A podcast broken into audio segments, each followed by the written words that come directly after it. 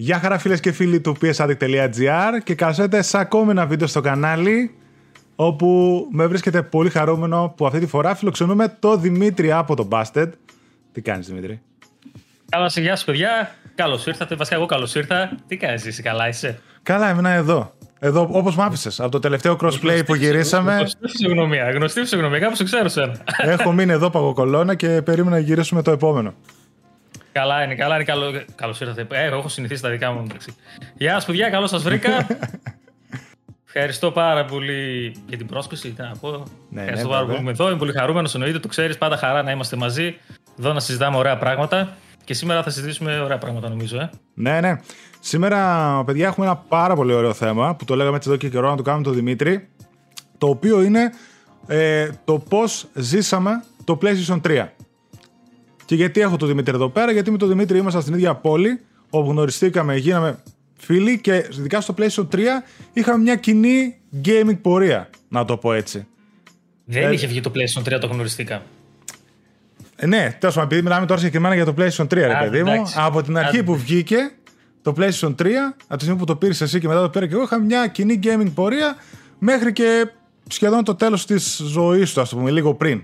Αλλιώς είχαμε και στο PSV και η 3DS και πόσο έτσι. Κάτι εκεί πέρα φορητά τα προλάβαμε. Χρυσές εποχές. Χρυσές παιδιά μας, να ξέρετε, κοντά παντελουνάκια φορούσαμε, αμούστακα, τέτοια πράγματα. σωστά, σωστά. Δεν έχει μεγάλη διαφορά. Λίγα χρόνια περάσαν από τότε. Για, για να, ε, νομίζω ότι ήταν ε, ίσως από τις καλύτερες εποχές του gaming έτσι, εκείνη η εποχή. Ναι, ναι, ναι. Άμα το, το, έτσι, το, το, θυμάμαι έτσι σιγά σιγά, αλλά θα το πούμε στο τέλος φαντάζομαι για σαν αποτίμηση γενικότερη, mm. ήταν χρυσή εποχή. Ναι, ναι.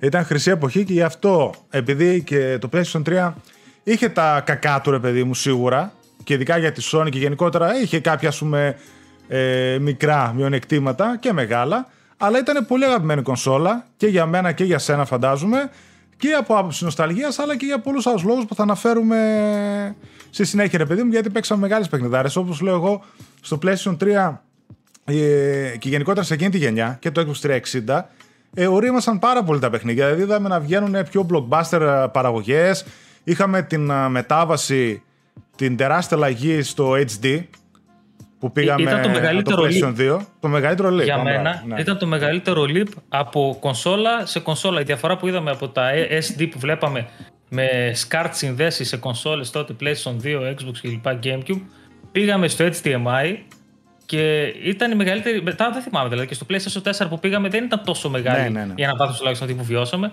Και τώρα έτσι από το PlayStation 4 στο PlayStation 5. Ναι. Οπότε έγιναν όλα τα παιχνίδια ακόμα πιο blockbuster, ακόμα πιο γραφικάρες. Είχε ξεκινήσει και η Unreal Engine τότε. Τρία έτσι είχε πάρει τα πάνω της Gears of War και αυτά που βγαίνανε και άλλα. Και ήταν μια χρυσή εποχή. Δηλαδή, ωραία, πολλά studios οριμάσανε από εκεί, ας πούμε, που η Naughty Dog έβγαζε Jack and Daxter, ξέρω εγώ, ξεκίνησε να βγάζει τα Uncharted και τα The Last of Us και πολλά άλλα studio. Έτσι το γυρίσανε μετά σε πιο ε, όριμο gaming να το πω, έτσι πιο κινηματογραφικό. Γενικά πήρε μια άλλη ταυτότητα. Πιο μεγάλες παραγωγές, ναι, ναι. Δηλαδή, όταν θα μιλήσουμε, φαντάζομαι, θα συνεχίσουμε σιγά σιγά να πούμε για τους launch titles και τους πρώτους mm. που παίξαμε στο PlayStation 3. Γιατί αν θυμάσαι, ε, δεν ξέρω πού θες να ξεκινήσουμε, αλλά. Θα, ξεκιν... θα ξεκινήσουμε από δηλαδή, το πώς το πήραμε. Το... δηλαδή θέλω να ξεκινήσουμε επειδή το θυμόμαστε πολύ καλά. Ναι, ναι, όλη την ιστορία. Θα ξεκινήσουμε ναι. από πώς πήραμε το PlayStation 3, ρε παιδί μου, πώς βρέθηκε στα χέρια μας. Και θέλω να ξεκινήσεις εσύ, ρε παιδί μου, γιατί ξέρεις γιατί. Λοιπόν, ναι. Ε, Εκείνη τη γενιά θυμάμαι γιατί είχε προπορευτεί το Xbox 360. Θυμάσαι είχε βγει κονσόλα που δεν είχε τότε HDMI και το Xbox 360. Εκείνο το. Mm. Ούτε Wi-Fi. Λευκό, ήταν. Ούτε WiFi. Ε; Αν θυμάσαι καλά, ούτε, ούτε Wi-Fi. Αυτό, αυτό δεν το θυμάμαι το WiFi. Ένα WiFi πάρει... dongle είχε που το έβαζες πίσω ναι. με USB και ένα. Είχα πάει τότε, θυμάμαι, για να μπω σε εκείνη τη γενιά να πάρω. Θυμάμαι, είχε βγει το Xbox 360, μετά είχε βγει ένα Xbox 360 Elite, νομίζω λεγόταν που είχε HDMI. Αλλά τότε η διαφορά τιμής που είχε στο κατάστημα που είχα πάει να πάρω, πολύ αρχή της γενιάς του, ήταν ε, πολύ μεγάλη. Οπότε επέλεξα εννοείται να πάρω αυτό που δεν είχε HDMI. Και θυμάμαι γιατί είχα εντυπωσιαστεί, θυμάμαι είχα παίξει Call of Duty το 4 και το Modern Warfare και λέγαμε. Ε, να είναι καλό και ο αδερφός μου τότε θυμάμαι, βλέπαμε και στην τηλεόραση, σε CRT νομίζω, και λέγαμε: Κοίτα, φαίνονται τα χόρτα, ρε παιδί μου. Το δεύτερη αποστολή ήταν πρώτη, εκεί με τον Captain Pierce, λέγεται ρε παιδί μου, πας και είσαι sniper λίγο και είχαμε εντυπωσιαστεί τόσο ναι. τα γραφικά. Guild Up, κάπως έτσι μια από τις πιο γνωστές αποστολές, αν θυμάμαι καλά. Αλλά είχε βγει μετά το PlayStation 3 Εννοείται είχαμε όλη την προϊστορία με το PlayStation 2, με το PlayStation 1, ρε παιδί μου, την είχα και Και ένα άλλο θέμα, το οποίο δεν ξέρω κάποια στιγμή αν θα μπορούσαμε να το συζητήσουμε. Ε, ήμασταν επαρχία, έτσι, θυμάσαι, περιφέρεια. Mm. Σε επαρχιακή πόλη. Και στην επαρχιακή πόλη δεν έβρισκες τόσο εύκολα τίτλους Xbox 360. Δεν ήταν δεδομένα τότε και οι ηλεκτρονικές και online παραγγελίες, mm. ούτε από εξωτερικό ούτε καν από Ελλάδα. Οπότε δεν έβρισκες τόσο εύκολα τίτλους Xbox. Δηλαδή, ακόμα και όταν πήγαινες όταν ήταν και η εποχή που είναι στα video clubs, για να βρεις να νοικιάσεις ε, Xbox τίτλους, ήταν PlayStation μπορεί να έχει 10, που δεν είχαν κυκλοφορήσει 10 τίτλοι τότε, αλλά είχε 5 και στο Xbox είχε έναν. Οπότε κάποια στιγμή, ήταν και εποχές τότε που έβρεχε λεφτά, πασό, δεν ξέρω τι είχαμε τότε. Ε, με θυμάμαι, είχε βγει τότε το PlayStation 3 που ήταν. Η πρώτη ήταν τα 60 GB. Αυτό ήταν, θυμάμαι έτσι, που ήταν ε, το πιο ακριβό. Ναι, ναι, ναι. Και μετά από λίγους μήνες είχε βγει το PlayStation 3 του 40. Του 40. Που είχε Ευρώπη. Και είχαν βγει κάποια features. Ναι, ναι. Τα hardware backward compatibility που είχε μέσα PlayStation 2 και είχε software εξομοίωση μονάχα. Αν αυτά μετά σου λέει δεν τα θέλετε αυτά. Λέει. Δεν τα θέλετε αυτά. Λέει, τα έβγαλαν.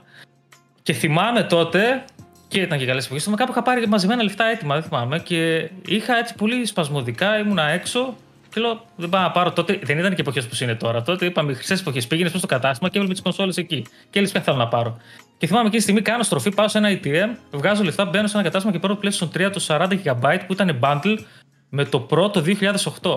τι θυμάμαι τώρα, με έχεις κάνει τώρα roller coaster σε αναμνήσεις. Παίρνω το. Τότε δεν το είχαμε δει μαζί. Θυμάσαι που το είχαμε δει; Ναι, ναι, θυμάμαι. Δεν το είχαμε δει τότε μαζί. Ε, το έχω το PlayStation, το πάω σπίτι, παίζουμε, το είτε εντυπωσιακό, full εκεί πέρα και το Pro 2008 γραφικά HD. Προσπαθώ να θυμηθώ ποιον άλλο τίτλο είχα πάρει. Θυμάμαι είχα κάνει μετά ένα γύρο ε, μετά από λίγες εβδομάδες για να δω τι παιχνίδια είχαν πάρει. Τότε τα παιχνίδια που είχαν βγει launch. Τώρα γκρινιάζουμε. Δηλαδή βγαίνουν PlayStation 4, βγαίνουν PlayStation 5 με κάτι παιχνιδάρες και γκρινιάζουμε. Τότε να δείτε τι παιχνίδια ήταν στο λασάρισμα. Ναι, ναι. Τίποτα. Είχε το Heavenly Sword, αν θυμάμαι σωστά, ήταν από Ninja Theory και υπήρχε και το Lair. Και από demos είχε το Uncharted 1, το οποίο πρέπει να είχε έρθει λίγο μετά Αυτά, δεν θυμάμαι άλλα. Δηλαδή θυμάμαι από μεγάλες κυκλοφορίες λανσαρίσματο ήταν το Heavenly Sword, ένα πεντάωρο παιχνίδι, το οποίο ήταν εκπληκτικό όμως. Ναι. Και το Lair. Ναι, ένα, νο, με ένα νο... δράκο τότε. Χωρίς να είμαι σίγουρος, νομίζω και ένα Need for Speed και το Resistance 1. Κάτι τέτοια αυτά. Κάπως... Το, ειδικά το Resistance δεν το θυμάμαι εκείνη την εποχή να σου πω Είχα πάρει το Heavenly Sword. Ναι, ναι. Τότε είχε μια ευπάθεια. Τώρα το τι έγινε με το Xbox 360, γιατί θυμάμαι παράλληλα και τι έγινε με το Xbox 360, μπορούμε να κάνουμε άλλη συζήτηση να πούμε. Έτσι, ναι, ναι, ναι ε, είχε μια ευπάθεια το PlayStation 3, το θυμάστε, το 40 GB. Όσοι είστε τότε και θυμάστε. Μαζί με το πρόδειξε ότι κατάρα είχε, χαλούσε το ματάκι του. Και δηλαδή μέσα στους πρώτους ένα-δύο μήνες είχε χαλάσει το ματάκι του και το είχα στείλει για service. Και όταν το είχα στείλει για service, είχε κάνει ένα μήνα να επιστρέψει πίσω για να φτιαχτεί. Είχα ξενερώσει τόσο πολύ, πραγματικά. Τόσο πολύ που μετά. Θα, θα το πω μετά γιατί που με οδήγησε που είχα ξενερώσει τόσο πολύ που περίμενα και που είχε χαλάσει. Ήμουν τόσο ενθουσιασμένος ε, το παίρνω από το service, είχα και μια τσάντα θυμάμαι και ήταν ντούκι το PlayStation 3 τότε. Τάκ, χτυπάω κουδούνι ζήσει. Ω, λέω τι κάνεις, λέω καλά, είσαι να ανέβω; Ναι, μου λέει έλα. Όχι. Μου λες τι κάνεις, λέω είμαι έξω μόλις παίρνω το PlayStation 3. Μου λέει δεν έρχεσαι, μου λες από εδώ να δούμε να το συνδέσουμε κιόλας, να παίξουμε κιόλας. Και όταν πήγαμε, το βγάλαμε την τσάντα και θυμάμαι και το θαυμάσαμε. Ήταν πολύ ωραία κονσολάστα που ήταν πολύ μεγάλη. Θυμάμαι το είχαμε συνδέσει εδώ στην τηλεόρασή σου Βέβαια, ε, τώρα αυτά είναι αρχή έτσι. Μετά θυμάσαι πώς εξελιχθήκαμε. Τώρα τα θυμάμαι όλα. Έρχονται καταιγίδας, κάνω όλο στο μυαλό μου. Έχουμε πούμε πολύ ωραία πράγματα. Και το είχαμε συνδέσει εκεί πέρα. Το, θυμάμαι που το κοιτούσαμε. Ρε, και θυμάμαι ότι κάπως έτσι νομίζω, αν δεν κάνω λάθος, ήταν και η δική σου πρώτη επαφή με το PlayStation 3. Ε. Ναι. Στην, uh, εγώ έτσι, η πρώτη πρώτη επαφή ήταν όταν είχε. Πριν την κυκλοφορία του, αν θυμάμαι καλά, κάνανε.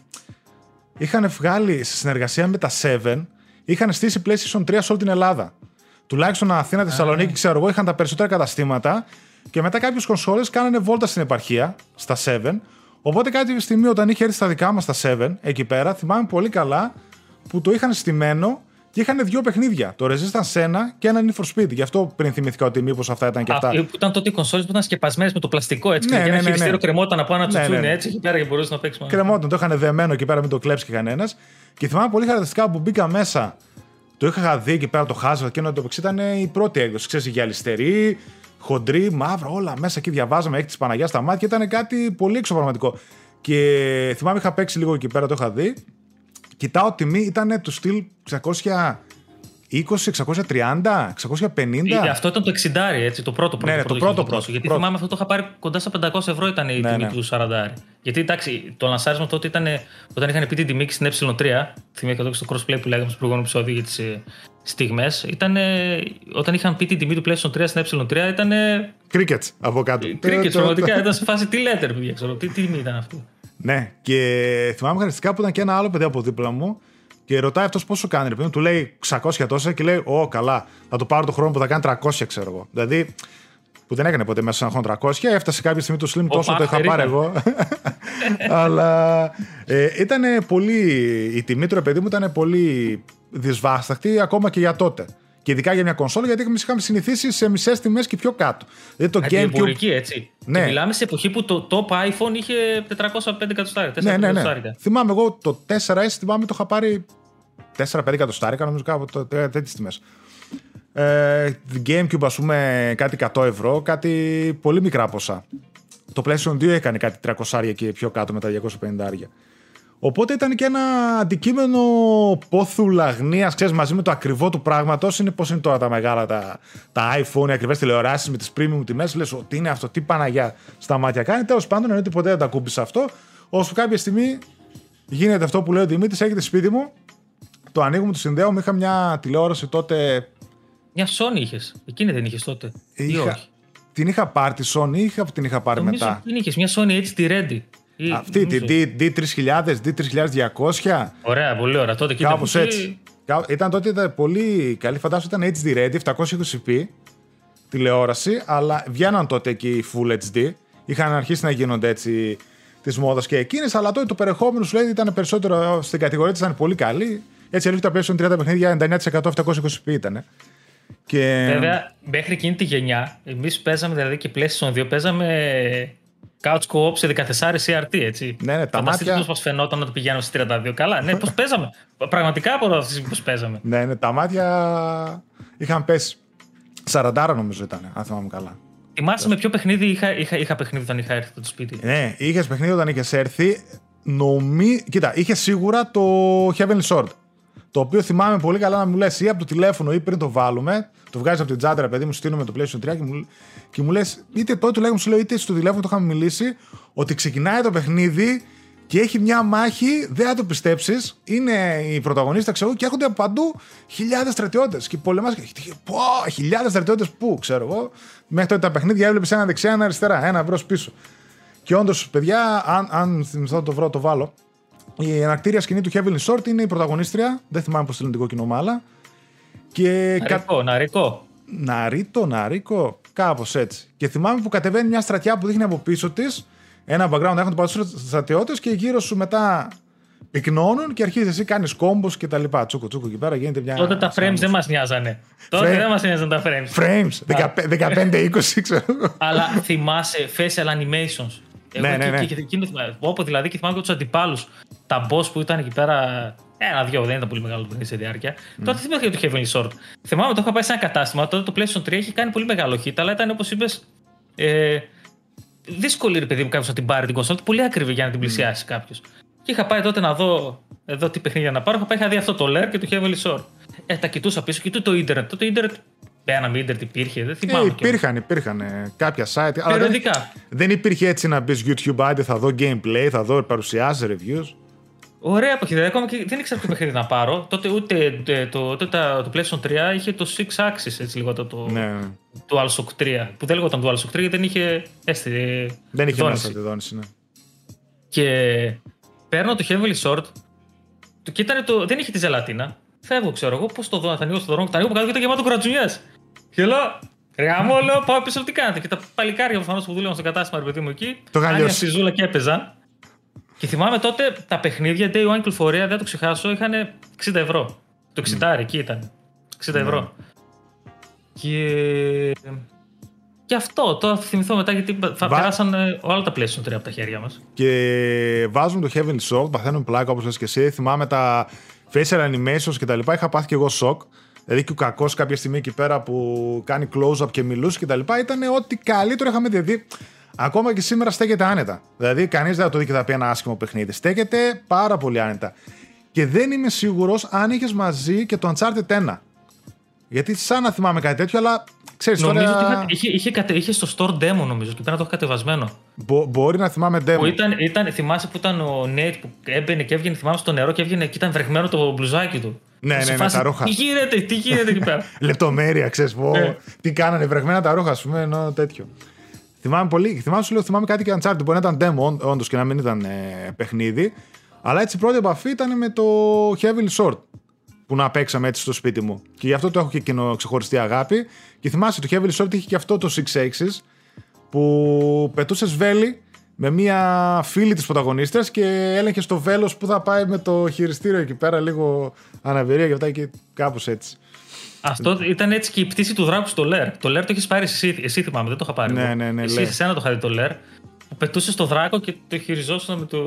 Ναι, ναι, μετά το πατσάρανε γιατί λίγο δεν δούλευε πολύ Ε. καλά με το τέτοιο. Κάτι του τίναζε στο χειριστήριο για να γυρίσει, για να κάνει, ήταν λίγο περίεργη φάση. Αλλά anyway, αυτή ήταν έτσι η πρώτη πρώτη επαφή με το PlayStation 3. Μετά, κάποια στιγμή αγόρασα και εγώ το PlayStation 3. Ε, είχα πάρει το Slim. Το... Α, μετά το Slim είχες πάρει, ε; Ναι, δεν ναι. έχει πάρει το χοντρό. Όχι, όχι, το Slim Πριν εγώ περάσουμε πήρα. στα Slim, πριν περάσουμε στα Slim, ε, να κλείσουμε για το, για, με το FAT. Ε, τώρα είναι αυτή η δικιά μου gaming αμαρτία. Βέβαια, έχουμε γυρίσει και gaming αμαρτίε δικές σου κάποια στιγμή. Θα ανεβούν τώρα, φαντάζομαι, από εβδομάδα σε εβδομάδα. Ε, αυτή αν ε, ήταν ποτέ και ήμουν εγώ, ρε παιδί μου, αυτός που εξομολογείται. Ε, θα έλεγα ότι ήταν αυτό γιατί το μετανιώνω μέχρι και σήμερα. Είχα ξενερώσει τόσο πολύ που είχε χαλάσει το ματάκι, περίμενα τόσο καιρό το PlayStation 3. Που ένιωθα, ρε παιδί μου, λες και με πρόδωσε. Άλλος χάζος κι εγώ, έτσι. και μετά από λίγο καιρό το πούλησα. Δηλαδή μετά που το είχα φέρει σπίτι και μετά, ρε παιδί μου, το πούλησα. Και το με έχω μετανιώσει τόσο πολύ και από τότε είπα δεν ξαναπουλάω κονσόλες. Όχι, πούλησα, αλλά τέλος πάντων ξαναπήρα. Και είναι η μόνη που δεν την έχω πάρει πίσω. Δηλαδή στη συλλογή μου έχω όλες τις κονσόλες που είχα εκτός από αυτή. Και με ενοχλεί τόσο πολύ ακόμα και σήμερα, δεν μπορεί να φανταστείς. Ναι. Και είχα μπει κάποια στιγμή κατά διαστήματα να αγοράσω και ξέρεις κλπ. Αλλά γιατί είναι και βαριά, είναι και ογκώδη. Πάντα λίγο στις μεταφορές, επειδή μου πάντα δεν τα βρίσκαμε εκεί. Αλλά είναι, το νιώθω εδώ και τώρα και το λέω και λέω τι μαλακία έκανα, ριά μου. Ήταν, ήταν πολύ ευαίσθητη ρε, εσύ, η κονσόλα. Δηλαδή και εγώ ήταν τα HDMI και εγώ ήταν το, η κάρτα γραφικών, τα... είχε, είχε θεματάκια. Δηλαδή δύσκολα να δούλευε μέχρι σήμερα αν δεν γινόταν καμιά συντήρηση κάτι τέτοιο. Εγώ πάντως Ε, έχω θυμάμαι. ιστορία πώς αγόρασα PlayStation 3 Slim, είναι και εκείνο πάρα πολύ. Έχει Ένα, fun θα fact ωραίο. πάμε τώρα στο Slim που ξεκινάει ρε παιδί μου και εμένα η δική μου η πραγματική ανασχόληση με την κονσόλα. Εγώ θυμάμαι το είχα πάρει από αγγελία μεταχειρισμένο το Slim. Αν θυμάμαι καλά 310 ευρώ το 250 νομίζω το οποίο είναι, είναι αυτό που έχω τώρα πίσω εδώ στο κουτί. 250 νομίζω ήταν ή 320. Θα σε γελάσω μαζί με το FIFA 10. Το FIFA 10 νομίζω ήταν. Και επειδή FIFA εγώ δεν πολύ παίζω, το είχα πωλήσει μετά από λίγο καιρό το FIFA. Είχα πάρει, ξέρω εγώ, κάνα εικοσάρικο πίσω και μου είχε βγει λίγο κάτω από 300 ευρώ η κονσόλα, η οποία ήταν πένα καινούργια, ας πούμε, το παιδί. Δεν ξέρω γιατί, δεν θυμάμαι καν γιατί την πουλούσε. Και ξεκίνησα έτσι να ασχολούμαι με το Ένα PlayStation σαν 3. και εμένα θα ήταν. Που πουλούσε Ναι. κονσόλες. Και ξεκίνησα έτσι να Α, θυμάμαι. ασχολούμαι με το PlayStation 3 και να αγοράζουμε παιχνίδια. Γιατί τότε που τσιπαρίσματα και τα λοιπά, τίποτα. Θυμάσαι, στο Xbox 360 το τσιπάρισμα ήταν ε, μαζί με την κονσόλα, στο δίνανε πακέτο, ξέρω εγώ. Στο 3, Ε, στο που τέλος δεν της ήταν ζωής καν του. Τσιπάρισμα. Ήταν, ε, περνούσε ένα software update στο DVD player και έπαιρνες αβέρτα, βέρτα. Βέβαια, νομίζω ότι ποτέ δεν το είχαμε. Δεν μας άρεσε ούτε εμένα, νομίζω ούτε εσένα αυτή η διαδικασία. Δηλαδή, θυμάμαι και όταν, όταν ρε παιδί μου έμπαινε σε αυτό γιατί το έκανε όλος ο κόσμος, θυμάμαι μια μέρα τα κοιτούσα και λέω Όλα δρόμο, όλα δρόμο. Ναι, ναι. Εγώ έτσι το θυμάμαι να το λέω ρε παιδί μου ότι οκ, έχω 100 παιχνίδια αντιγραφή στο Xbox 360. Πόσα έχω παίξει, 3-4 έχω τερματίσει και τα υπόλοιπα από μια ώρα. Στο PlayStation 3, ας πούμε, μπορεί να παίρνω αυθεντικά, αλλά λέω θα παίρνω λιγότερα παιχνίδια, θα τα τερματίζω και κάπως έτσι μετά, ας πούμε, πήγα. Λέω θα έχω και μια συλλογή, κάπως έτσι μετά έφαγα και το κόλλημα και μετά, με τις συλλογές στο 3. Και ξεκινήσαμε να αγοράζουμε παιχνίδια, έτσι. Δηλαδή, εγώ θυμάμαι. Να, να, να πω για το PS3 Slim τώρα θα σκάσω. Πες, ναι, ναι, πες, πες, πες, πες, πες. Πώ αγόρασα PlayStation 3 Slim.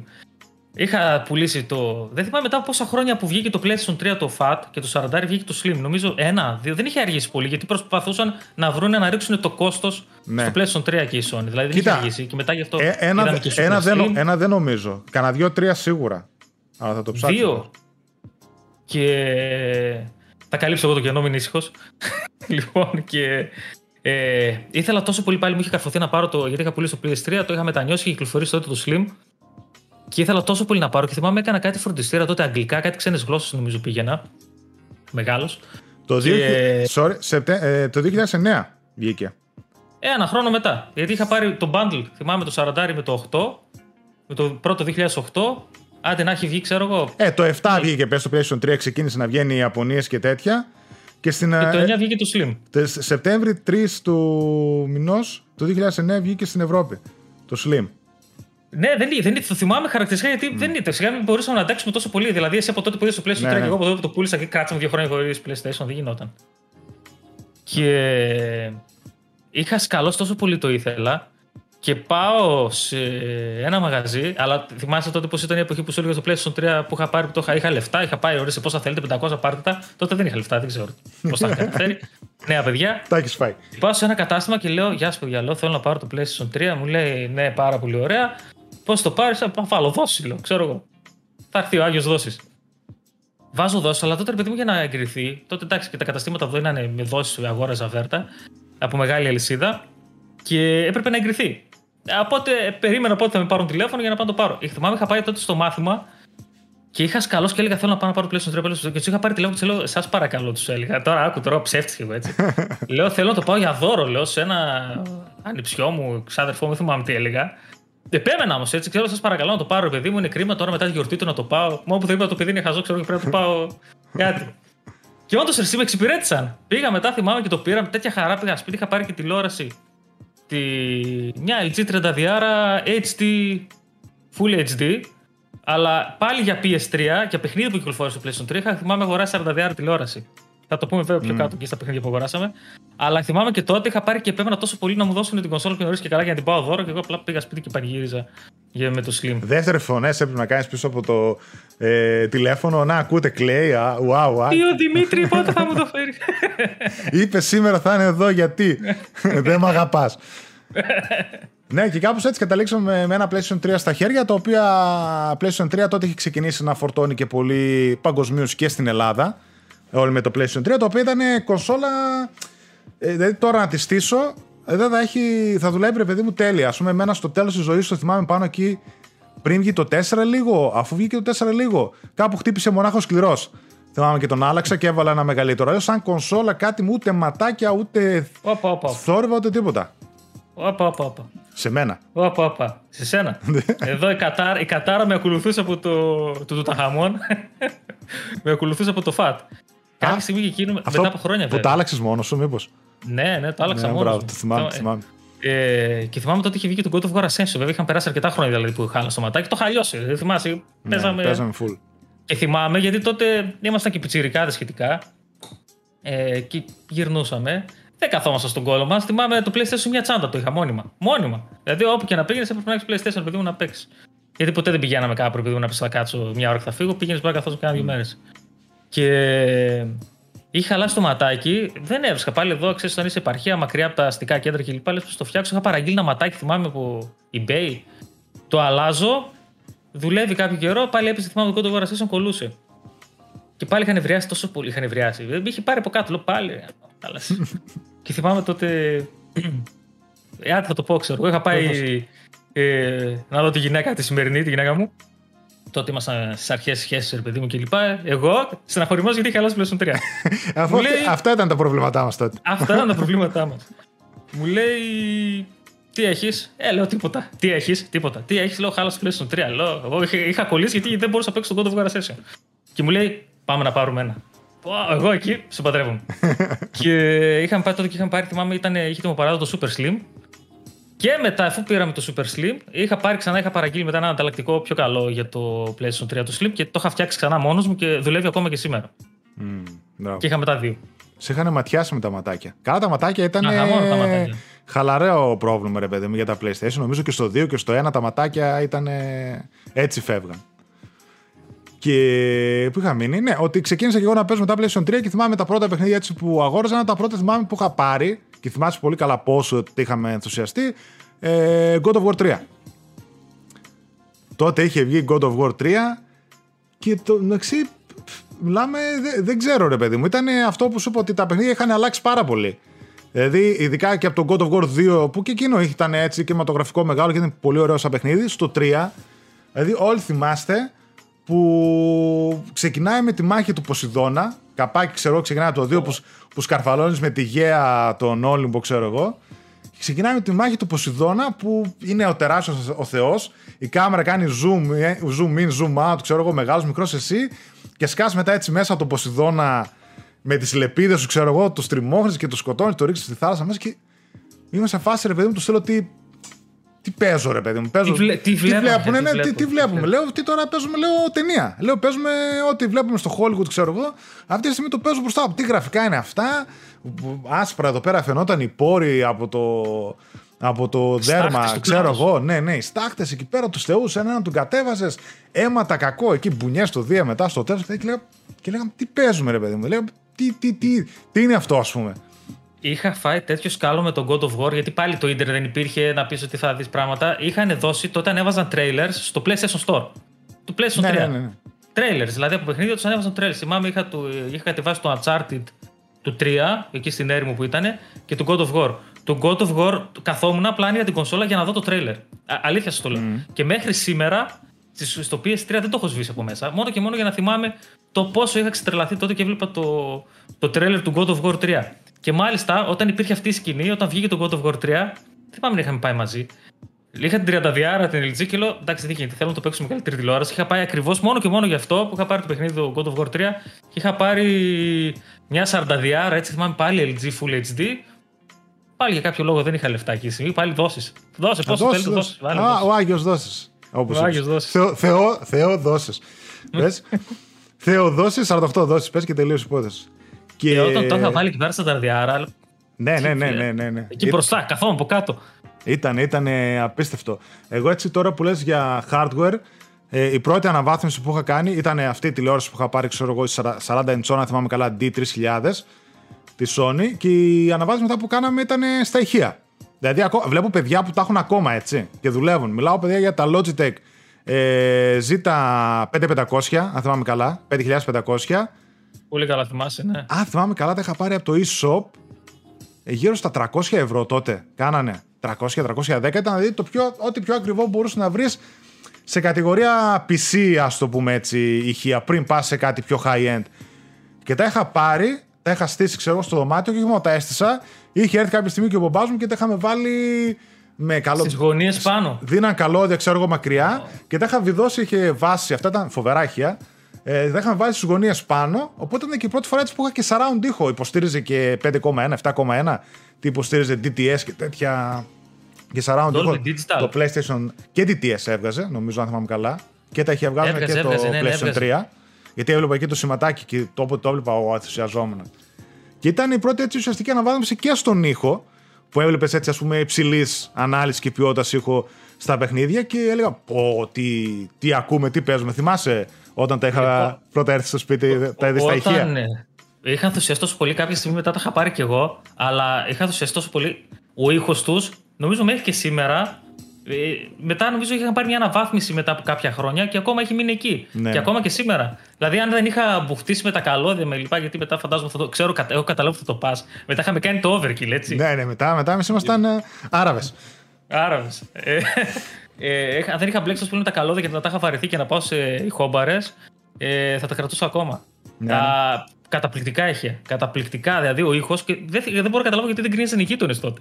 Θυμάσαι. Ναι, ναι, εντάξει, τότε. Δεν, μα- δεν μας ένοιαζε. Καταρχάς, Ε, παιδιά. και εγώ εκεί που έμεινα γύρω-γύρω φοιτητές και τέτοια, ήταν ποιος τώρα θα τον πειράξει να τον κάνει. Αλλά ήταν φοβερά ηχεία. Σου λέω, έχει τύχει να δω φωτογραφία παιδιά που τα έχουν ακόμα και δουλεύουν. Θυμάμαι κάποια στιγμή μετά, αφού ε, έφυγα από την Κομωτινή, ότι τα είχα πουλήσει σε ένα παιδί, τα κρατούσα εδώ πέρα σε ένα κουτί, τα είχα δώσει κάπου στα 200 ευρώ σε ένα παιδί, ας πούμε. Ελπίζω να είναι. να τα είναι έχει καλά. ακόμα, να Αυτό είναι ήταν καλά. η, η- η- η καλή τιμή. Όλα έτσι έφευγαν. 200 ευρώ, μόλις έφευγαν 200 ευρώ έφευγαν την άλλη μέρα. Ναι, ναι, Γιατί ναι. ξέρεις, τα ήξανα και ακόμα και αυτοί που ασχολούνται με τον ήχο, τα ήξανα και τα εκτιμούσαν. Δηλαδή, πολλά χρόνια μετά από την κυκλοφορία τους. Ναι, ναι, ναι. Ήταν πάρα πολύ καλά ηχεία. Θυμάμαι κάποια στιγμή μονάχα είχαν σταματήσει να δουλεύουν, λέω ότι έπαθαν, αλλά αυτά είχαν ε, ασφάλεια. Μέσα είχε κάνει Ναι. μια ασφάλεια. Θυμάμαι είχα πάρει μια βιδούλα, την έβαζε, ξέρω εγώ, ήταν πολύ δυνατή ποιότητα. Έτσι, αναβάθμιση ήχο και εικόνα φοβερή. Και μετά είχα αναβάθμιση και στα παιχνίδια. Δηλαδή, θυμάμαι Uncharted 1 που είπαμε, το οποίο και ήταν καλό παιχνίδι, ρε παιδί μου, αλλά θυμάσαι λίγο τα γραφικά του και το ένα το άλλο ήταν πιο μετρίου επίπεδου σε σχέση με το Για Ban. launch τίτλος τότε ήταν. μ, ε, Οκ, Ναι, ναι. ανεκτό και πολύ εντυπωσιακός. Μετά όμως, μετά έρθει το Uncharted 2 όμως, θυμάσαι. Και το Resistance 1, ρε παιδί μου, άμα το δεις τώρα είναι ένα γκρίζο πράγμα. Έχει μονάχα αποχρώσεις του γκρι και κίτρινο και είναι εντάξει. Ε, έτσι και έτσι τα γραφικά του. Αλλά μετά και το Resistance 2 που βγήκε, ας πούμε, το Uncharted 2 που βγήκε, δηλαδή το, και στο Uncharted 1 με μου είχε αρέσει πολύ. Αλλά το 2 ρε παιδί μου ήταν το BAM. Δηλαδή εκεί πέρα είχε ναι, αρχίσει ναι. να ξυπνάει το PlayStation 3 και εκεί πέρα έλεγε παιδί μου τι παίζω. Το Uncharted 2 μετά επανακαθόρισε το είδος του, ας πούμε. Ήταν φανταστικό. Τι action scenes, τι γραφικά, τι δράση, τι. τι, τι. Είχα και μιλάμε για παιχνίδια που κυκλοφόρησαν τότε και με ένα remaster, έτσι, η συλλογή του Nathan Drake Collection νομίζω και σήμερα παίζεται μια χαρά. Ναι, ναι, ναι. ναι, ναι. Το 2 και το 3. Μιλάμε για παιχνίδια που κυκλοφόρησαν στο PlayStation 3.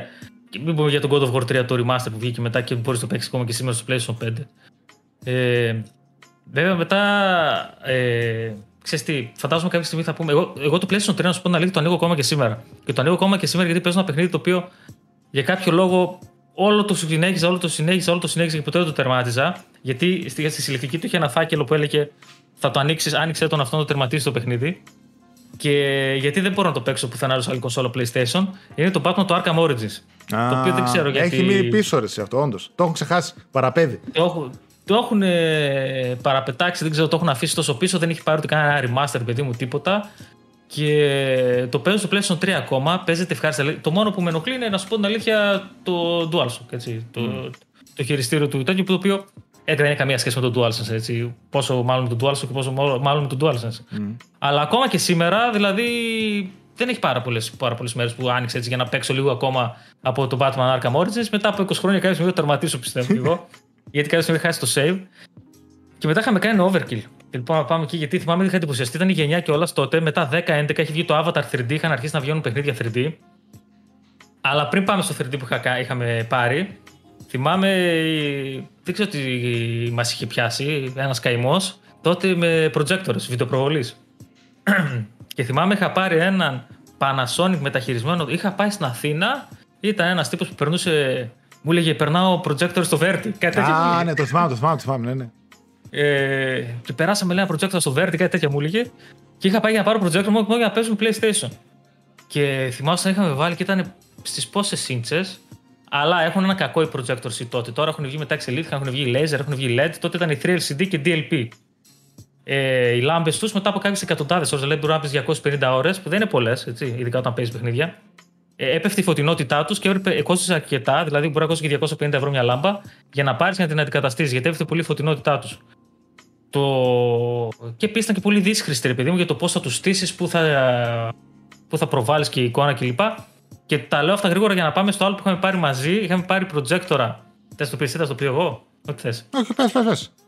Είχαμε πάρει τι, Acer ήταν. Acer, Acer, Acer. Acer 3D DLP projectors. Δηλαδή, ένα πολύ μεγάλο διάστημα PlayStation 3 παίζαμε σε projector που βαρούσε σε 100 inches, ήταν 3D, γυαλιά εδώ πέρα, βλέπεις 3D. Θυμάμαι το Uncharted 3 3D.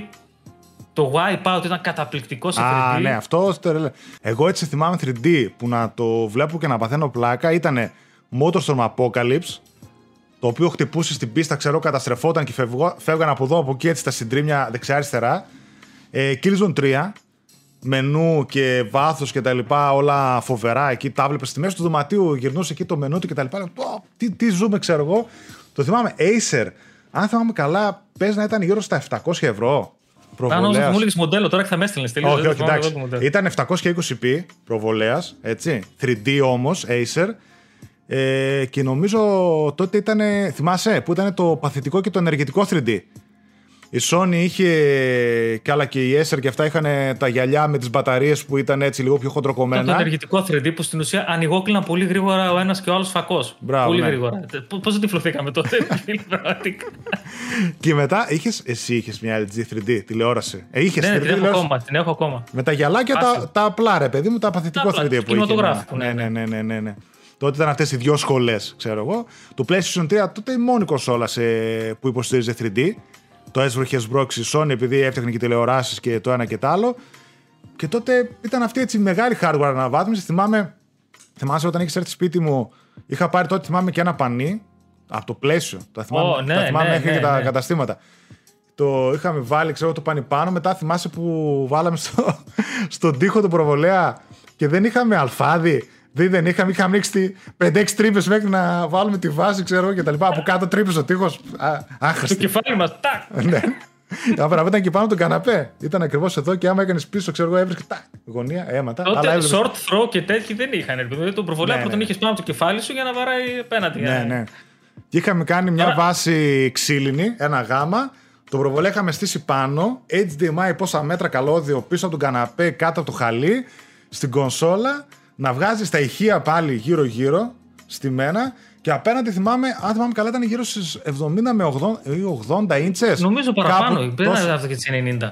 Ε, μπορεί, μπορεί, μπορεί. Κάπου τόσο τον είχα τώρα ανοίξει. Το, το, το, το, συζητάμε. Δεν ξέρω κατά πόσο φαίνεται. Δεν ξέρω, μακάρι να έχει μια φωτογραφία έτσι να την βάλεις αν έχει από τότε κρατημένο τίποτα. Δεν έχω ρε. Το αποτέλεσμα δεν μπορεί να φανταστείτε πόσο mind blowing να παίζεις ναι. αυτό το πράγμα. Δηλαδή, φανταστείτε τώρα με τα ηχεία αυτά τα Z5500 που έχει ζήσει να παίζουμε σε προβολέα και να μην προφανώ πόσο δυνατά είναι και το τίποτα και πόσο και αν θα ενοχληθεί κανένας. Και να παίζει σε, τέτοια, σε, τέτοια, σε τόσο πολλές ίντσε, εξαιρετική εικόνα, άσχετα που ήταν 720p ο προβολέας, και σε 3D. Που το 3D τότε ήταν. Δηλαδή ήταν κάποια παιχνίδια, όλα αυτά που είπε ζήσει.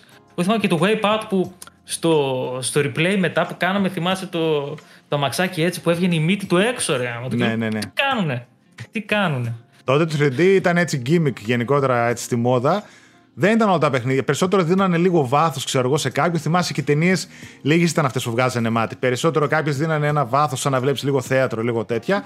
Αλλά... Πειράχα 3D. Ναι, ναι, πειράχα 3D. Θυμάμαι κάτι, ένα Blu-ray. Είχα πάρει τότε κάτι τσίπικα Blu-ray από το Amazon. Κάνα δύο ταινίες 3D, οι οποίες εντάξει, πεζόταν και δεν πεζόταν. Αλλά είχα πάρει και ένα ντοκιμαντέρ, θυμάμαι. Με κάτι θαλάσσια. Με κάτι ψάρια. Ψάρια, θάλασσα. Oh. Έβλεπα και ήταν η. Ξέρω, περνούσε το δελφίνι, περνούσε μια τέτοια. Πώς το λέει, μια θαλάσσια χελώνα. Του έλεγα, εδώ, εδώ, μέσα στο δωμάτιο είναι, μέσα στο δωμάτιο είναι. Είχαν έρθει οι γονείς μου τότε και τους έβαζα να δουν. Εκεί πέρα και, και κρατούσα εγώ, δεν έλεγα τίποτα, γιατί ήξερα η επόμενη σκηνή του παραθύρου ότι είναι εντυπωσιακό 3D. Και α, είδατε, είδατε, λέω, Πού πάνε τα λεφτά σας; ναι, well αλλά... spent money, well spent money. Ναι, αλλά δεν, κάνω, ναι, αλλά δεν κάνω ναρκωτικά, ξέρεις. ναι, αλλά κάνω... Άρα είμαι καλό παιδί. Οπότε, ναι, από hardware μιλάμε, δηλαδή το ζούσαμε όσο τίποτα γεροί να είμαστε. Έτσι, εντάξει, τότε υποχρεώσεις βέβαια τι. Ένα σάντουιτ. Σάντουιτ καφέ και όλα τα λεφτά στα video games. Ναι, δεν... Ζήσει, έρχομαι, ζήσει, έρχομαι. Ε, κάθε μέρα κάναμε. Ναι, ναι. Αυτό κάναμε.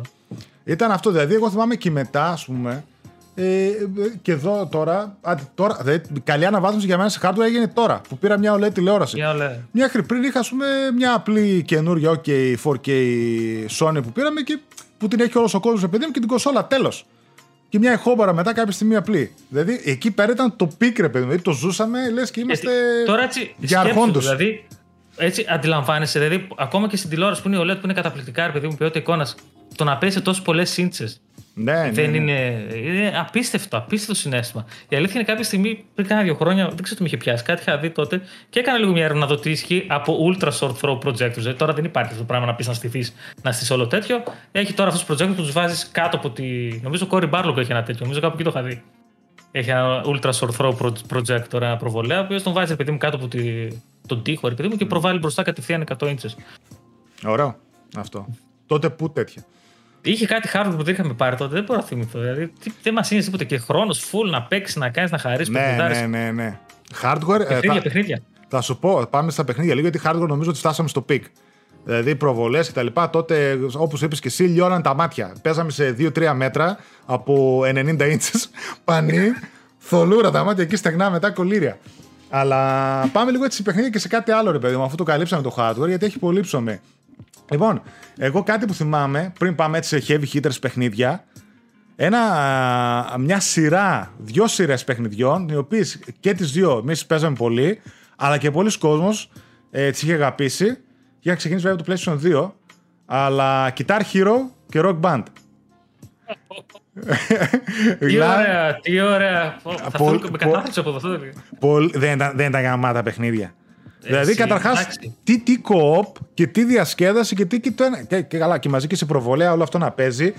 Παιδιά, δυστυχώς κατα... νομίζω βγήκε ένα rock band 4 στο PlayStation 4, το οποίο δεν ξέρω καν τι είχε πλαστικά και τα λοιπά τέτοια. Τότε θυμάσαι, είχαν ξεκινήσει από το PlayStation 2 τα Guitar Hero μετά και στο 3. Και ήταν στην αρχή μονάχα πλαστικές κιθάρες και μετά είχαν βγάλει τα πάντα. Τι drums, τι κάτι άλλο, ξέρω εγώ ναι, που βγάλανε. Ναι, ναι, ναι. Αλλά εμείς είχαμε πάρει. Τα έχω ακόμα, ε. Από εκεί που έχω ακόμα. Και εγώ, εγώ έχω ακόμα εκείνη. Πλαστική κιθάρα ε, και θυμάμαι μετά σχεδόν όλα τα Guitar Hero και τα Rock Band μάζευα. Θυμάμαι είχα πάρει κάτι Rock Band Beatles. κάτι Guitar Hero Metallica, Aerosmith. Ένιωθες ότι έπαιζες με τον φίλο σου, με την παρέα σου και ένιωθες ότι παίζατε σε μπάντα. Ρε, πώς, Ναι, ναι, ναι, απίστευτο, ναι, ναι. απίστευτο. Δηλαδή ήθελε και skill μετά από ένα σημείο πόσο δύσκολο το βάζεις. Ναι. θυμήθηκες; Σε Ω, ποιο, τι ωραία. σε ποιο Guitar Hero ήταν ε, ένα τελευταίο τραγούδι, κάτι Dragon Slayer, Dragon κάτι, που έπαιζαν τα credits και ήταν σαν κρυφή πίστα, ρε παιδί μου. Ξεκινούσε ένα τραγούδι που ήταν το πιο δύσκολο. Ξέρεις, τα σηματάκια ήταν το ένα πιστόλι. Ναι, το ναι. τα- τα- τα- τα- τα- Να κάνεις εκεί πέρα. Εγώ το θυμάμαι πολύ γιατί έπαιζε πάρα πολύ και η Ελένη. Η Νιν, η γυναίκα μου και εμένα, της άρεσε πάρα πολύ το Guitar Hero και πολλοί κόσμος το διασκέδασε. Και ήταν, ρε παιδί μου, λουκούμι παιχνίδι για κοοπ. Και ήταν και πολύ διασκεδαστικό, άμα σου άρεσε και η μουσική. Βγάζανε και παιχνίδια όπως θες και εσύ για το αγαπημένο σου συγκρότημα. Κάτι Aerosmith, Metallica, χίλια δύο τι άλλα είχαν βγάλει. Είχε πολύ πράγμα. Αλλά μετά πολύ απότομη πτώση. Χράκ, τα κόψανε μετά. Και... Μάλλον μόνο εγώ και εσύ είχαμε και παίζαμε Guitar Hero, rock band που λεγόταν Guitar Hero. Ε, Θυμάμαι εγώ- μέχρι και στα. Τότε που είχε ρε παιδί μου πιο πολλά μαγαζιά με ηλεκτρονικά, είχε Guitar Hero. Είχε. Θυμάμαι δηλαδή που είχαν Είχε. και έπαιζαν Guitar Hero. Είχε και arcade. Με τα, με τα ευρώ. Ναι, ναι, ναι, έτσι, arcade Guitar Hero. Ε, θυμάσαι, γιατί τώρα έτσι όπως είπες και μαγαζιά, γιατί θυμάμαι και το Guitar Hero το έχω αγοράσει πολύ. Τότε η μόδα της εποχής ήταν οι αγορές από το εξωτερικό, όπου γινόταν Και χάμος. δι και από μένα. Αγγλία. Ναι, και δει από Αγγλία. Από Αγγλία. και, εγώ, Θυμάσαι; από, και εγώ και εσύ παίρναμε πάρα πολύ από εξωτερικό, γιατί Λοιπόν, πολλά παιδιά που είναι ίσως μεγαλύτερα θα θυμούνται, μερικοί ίσως όχι. Τότε τα παιχνίδια δεν ήταν αυτό. Τώρα υπάρχει, ειδικά και τα τελευταία χρόνια, υπήρχε ήταν πιο έντονο, ότι βγαίνει ένα παιχνίδι 60-70 ευρώ, μετά από λίγο το βρίσκει 20-30, έτσι. Μετά από λίγους μήνες. Τότε δεν υπήρχε αυτό. Βγαίνει ένα παιχνίδι 60 ευρώ, θυμάσαι, τρα, κρατούσαν τιμή, έπρεπε να το βρεις μεταχειρισμένο, αν κάποιος το όριο ξέρω εγώ στα 40 ευρώ. Και, αλλά κάνανε εκπτώσεις τότε, ε, πιο πολύ κυρίως στην Αγγλία. Ζαβί, από εκεί, base, base, ε, the, ε, game, Game. col- game Collection, θυμάμαι καλά. Ge- The Hub, Ge- που ήταν παράδειγμα του The Hat. Ζαβί. Πω, The Hat, καλά Ναι. λες. Πού το θυμήθηκες; Game.co.uk που είχε pre-owned. Ναι, και μάλιστα ναι, ναι. ήταν Έχω, τόσο έχω. της μόδας που λες, που θυμάμαι να έχουμε παραγγείλει πα- παιχνίδι Παρασκευή και να είναι στην πόρτα μας Δευτέρα. Το θυμάσαι; Αυτό πώς γινόταν; Δεν μπορώ δεν να το ξέρω, ρε καταλάβω. φίλε, πώς γινόταν. Δεν ξέρω πώς γινόταν. Και Δεν ήταν ξέρω πώς τότε, γινόταν. τότε, παιδιά, παίρναμε πάρα πολύ από Αγγλία. Ε, γιατί δεν υπήρχαν. Καταρχάς το Ζάβι και πολλά από αυτά τα καταστήματα είχαν δωρεάν μεταφορικά για Ελλάδα. Δηλαδή έκανε ένα παιχνίδι 20 ευρώ, 20 ευρώ τέλος. Μερικά από αυτά μπορεί να είχαν ένα-δύο ευρώ μεταφορικά το παιχνίδι. Για τόσα μιλάμε. Ούτε τελωνία, ούτε καθυστερήσεις, ούτε χαμός, ούτε τίποτα όπως γίνεται τώρα, που πλέον έχουν σταματήσει τα περισσότερα καν να στέλνουν Ελλάδα. Ε, HMV, το MOV αυτό. Ποια άλλα, και σίγουρα κάνα δυο, αλλά άντε και το Amazon. Θυμάσαι γιατί το, το έκοψαν Amazon. αυτό. Δείτε, παλιά, δηλαδή τότε εκείνα τα χρόνια, είχαν ένα. Δεν ξέρω, ήταν επειδή μου σεβόταν την αγορά την ελληνική, γιατί θυμάμαι παραγγέλναμε όχι μόνο εμείς, παραγγέλνει πάρα πολλοί κόσμος. Και είχε όντως. Αν τους έστελνε σε ένα email και τους έλεγες, παιδιά, δεν μου έχει έρθει, σου έστελναν αντίτυπο δωρεάν. Το θυμάσαι; Ναι, ναι, βέβαια. Εμένα μου έχει τύχει και μου είχαν στείλει δεύτερο. Βέβαια, κάποιοι εδώ πέρα στην Ελλάδα, προφανώς αυτό το πράγμα το εκμεταλλεύτηκαν. Μέχρι κάποια στιγμή βγήκε μετά το Σαββί και λέει: Παιδιά, Ελλάδα, τέλος. Ναι. Γεια σας, να είστε καλά, φυλάκια. Ναι, ναι, ναι, πλήγαμε μεγάλο. Εγώ το θυμάμαι σαν τώρα και παίζει. να- Γιατί θυμάμαι ότι τώρα πραγματικά δεν είμαι και 100% σίγουρος, αλλά νομίζω ότι ήταν το Limbo ή κάτι άλλο που είχα παραγγείλει; Το Limbo, το Limbo ήταν γιατί μου είχες δώσει το δεύτερο μετά που ήρθε Μπράβο. και το τέτοιο και δεν έχεις δώσει εμένα το έχω ακόμα. Αυτό. Και του είχα στείλει και μου Για έστειλαν PC νομίζω ήταν. μια φόρμα και το συμπλήρωσα, ξέρω εγώ, και μετά τους είχα πει: Λέω, μπορείτε, λέει, κράτησέ το. Α πούμε, μου στείλαν άλλο και το ένα τόσο σε σένα. Μπράβο. Ναι, και μετά δυστυχώς το κόψανε. Γιατί μάλλον για κάτι τέτοιους λόγους. Ότι πρέπει να γινόταν πολλές πατεωνιές. Τότε στέλναν βέρτα. Και θυμάσαι το Ζαβί ε, συγκεκριμένα και κάποια άλλα. Το Ζαβί έκανε ας πούμε πάρα πολλές εκτόσεις καλές. Έβγαζε κάτι Σάββατο ήταν. Monday. Α, πώς- Δευτε- πώς το- Κυριακή, Δε- Δευτέρα. Δευτέρα, Monday, Monday sales, Δε- Monday- Flash Monday. Κάτι, κάτι τέτοιο flash Monday, κάπως έτσι. Και έβγαζε και μπορεί ας πούμε, να έβγαζε 20-30 παιχνίδια σε εκτόσεις, αλλά τα δύο τρίτα ήταν το στυλ παιχνίδια από 60 στα 20 ευρώ. Μπαμ. Και μπορεί να ήταν παιχνίδια του ενό μήνα. Και έβγαζε πάρα πολύ και συλλεκτικές που ήταν έτσι σε έκπτωση. Εγώ θυμάμαι και την ε, μία κιθάρα που είχα πάρει, Guitar Hero, μαζί με ένα παιχνίδι που είχε μέσα. Την είχα πάρει τους στυλ 21 ευρώ, θυμάσαι τότε κάνανε. Ήταν κάποιε Ναι, ναι, λίρες ναι, ναι. και βγαίνανε 21 ευρώ στα ελληνικά και την είχα πάρει τόσο από εκεί. Όπως και πολλά άλλα παιχνίδια. Πολύ, πολύ αγορά από εξωτερικό για το game. Έχω παιχνίδια που έχουν ένα ταυτοκόλλητο, το pre-owned. Το Ένα, pre-owned, ναι. ένα το αυτοκολλητάκι που ήταν και καλά κολλημένο, ρε παιδί μου, για να μην ανοίξει, να φανεί. τότε στα pre-owned γινόταν χαμός του game και έβρισκες πολύ καλές προσφορές. Και μάλιστα σου είχε να βάλεις το email σου και να σε ειδοποιήσει. Μπορεί να το έχει μέχρι σήμερα αυτό. Να σε ειδοποιήσει όταν θα μπει σε stock, ρε παιδί μου, στα pre-owned. Και θυμάμαι, τρέχαμε πίσω προλάβει και είχε πολύ ωραίες και συλλεκτικές τότε. Ναι. Πολύ ωραίες συλλεκτικές. Εγώ game έπαιρνα μέχρι και πριν τον κορονοϊό. Από τον κορονοϊό και λίγο πιο πριν είχαν αρχίσει κάτι να κόβουν, να κάνουν και τέλος. Μετά κόψανε εκτός UK. Από το Brexit νομίζω. Ψέματα, όχι ναι. κορονοϊό. Από το Brexit και αυτά μετά κόψανε εκτός UK. Αλλά game πάρα πολύ. Μεταχειρισμένα το στυλ τα είχαν 7, 8, 9 ευρώ μεταχειρισμένα που προφανώς και θα πάρεις. Για τα δεδομένα της Ελλάδας τότε που ναι. δεν είχαν ούτε μεταχειρισμένα είχαμε στην Ελλάδα. Μεταχειρισμένα στην Ελλάδα είχε μόνο αγγελίες, κάτι mm. forums κλπ. Και δεν είχε ρε παιδί μου. Και, πόσο μάλλον σε καταστήματα και σε καταστήματα οι τιμές δεν έπεφταν. Κρατιόταν δηλαδή υψηλά. Δηλαδή και όχι μόνο σε παιχνίδια Call of Duty και σε παιχνίδια. Το God of War θυμάμαι και άλλα παιχνίδια θυμάμαι. Ναι, ναι, κρατούσαν. Ε, κρατούσαν. Η αγορά δεν ήταν τόσο ανεπτυγμένη. Ούτε τα ISO, ούτε το εξωτερικό, ούτε τίποτα όπως είναι τώρα που μπορείς να το βρεις σε 10.000 μεριές. Που και τώρα είναι και λίγο. έχει πέσει το πράγμα γιατί να το Brexit, να το ένα, να το άλλο. Κάτι τελωνία ε, κατευθείαν τα χτυπάνε, ξέρω εγώ. Έχει λίγο ενισχυθεί Πάντως, περισσότερο η εσωτερική αγορά. Η εποχή και η γενιά του PlayStation 3 από άποψη κυκλοφοριών ε, γιατί το PlayStation 3 έχει δοκιμάσεις και όσον αφορά παιδί μου και τον αργασμό και τις πωλήσεις κλπ. Ξεκίνησε δύσκολα, μετά άρχισε ανέβαινε απότομο προς το τέλος. Και, και είχε και το Sheldon επεξεργαστεί αυτό που λένε και δύσκολο για προγραμματισμό κλπ. Αλλά αυτοί που τον μπορούσαν να το διαχειριστούν οι πιο πολλοί first party studios του Sony. Ε, πραγματικά τα παιχνίδια που βγάλαν και θυμάσαι, είχαν βγει δύο God of War στο PlayStation 3. Είχαν βγει ένα, δύο, τρία, τέσσερα παιχνίδια από την Naughty Dog στο PlayStation 3. Ε, δηλαδή τα τρία Uncharted και το The Last of Us που είχε βγει στο τέλος τη γενιάς του PlayStation 3. Που μετά στη γενιά του PlayStation 4 και πόσο μάλλον στο PlayStation 5 που δεν ξέρουμε πώς θα εξελιχθεί. Δεν είναι, δηλαδή, πόσο είδαμε, ένα God of War είδαμε να βγαίνει στο PlayStation 4. Ναι. Δύο είχαμε τη γενιά του PlayStation 3, δηλαδή εκείνο το, από Insomniac τότε θυμάσαι. Resistance, τι παιχνίδι, ειδικά το 3. Ναι, ναι, πάρα πολύ ωραίο το 3. Απίστευτο, απίστευτο. Έχουν ε, μεγαλώσει πάρα πολύ οι κύκλοι, ανάπτυξης, Τα κάνουν όλα βέβαια και πιο μεγάλα, πιο λεπτομέρεια ή δεν ξέρω εγώ τι και πώς. Αλλά τότε όπως και εσύ, βγάζανε τρία Resistance, τρία Uncharted, καπάκι δεν λάστο φάση. Εγώ, Είχε το Uncharted 2, το Uncharted 3 π.χ. λιγότερη λεπτομέρεια από το Uncharted 4. Εγώ λίγο και λίγο. Κάθε δύο χρόνια έβγαινε Uncharted έτσι. 2007 το 1, 2009 το 2. Και αν θυμάμαι καλά, το 3 πρέπει να βγει και το 11. Νομίζω. Και μετά το, το, το, το 13 βγήκε το The Last of Us, το 13-14. Το 13. Το 2 θυμάμαι που είχε το τρομερό sequence, παιδί μου. Ένα το 3 για κάποιο λόγο το οποίο μου είχε μείνει πιο πολύ ήταν εκεί πέρα με την έρημο, με την έρημο, ασκόνε από εδώ, με τα άλογα. Ναι, ναι, ναι. Πόση λεπτομέρεια να βάζει ένα παιχνίδι. Απλά ρε παιδί μου. Και ήταν και αυτό το ότι ήταν και το μεγαλύτερο leap από την προηγούμενη γενιά σε αυτό και πραγματικά παίζαμε χαζεμένοι τελείως με αυτά που βλέπαμε. Όταν δηλαδή έμπαινε και έκανε τέτοιες παραγωγές, τότε έβγαζε η Sony σε τέτοια παιχνίδια, έλεγες πραγματικά τι θα δω μετά. Ναι, τότε είχαν πάρει και πάρα πολύ και άλλα παιχνίδια. Και θυμάσαι τότε βέβαια ήταν ξεστή. Το θυμάμαι χαρακτηριστικά. Είχε αρχίσει τότε ε, και τα πρώτα πράγματα ήταν να συγκρίνουν τις κονσόλες μεταξύ τους σε επιδόσεις. Θυμάσαι ότι πολλά παιχνίδια, ειδικά τα multiplatform, δεν τρέχανε τόσο καλά στο PlayStation 3 όσο τρέχανε στο Xbox 360. Ειδικά όσοι ήταν με Unreal Engine και τα λοιπά, τρέχανε σε καλύτερα frames από ότι ήταν. Αλλεργία, αλλεργία. Στο, στο PlayStation 3. Αλλεργία. Έχει ναι, το ναι. PlayStation 3 αλλεργία έχει με την Unreal Engine. Frame... 3 τότε, Unreal Engine 3 ήταν. Ναι, Unreal Engine 3. Τότε το Gears, ας πούμε, είχε βγει με Unreal Engine 3 και κάποια άλλα. Θυμάμαι κάτι Devil May Cry, κάτι Bayonetta, ας πούμε, που όλα λέγανε ότι τρέχανε με καλύτερα frames στο Xbox 360.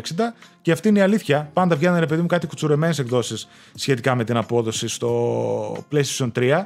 Και όχι μόνο, είχαν βγει κάποια παιχνίδια που ήταν και όντως κουτσουρεμένα σε περιεχόμενο.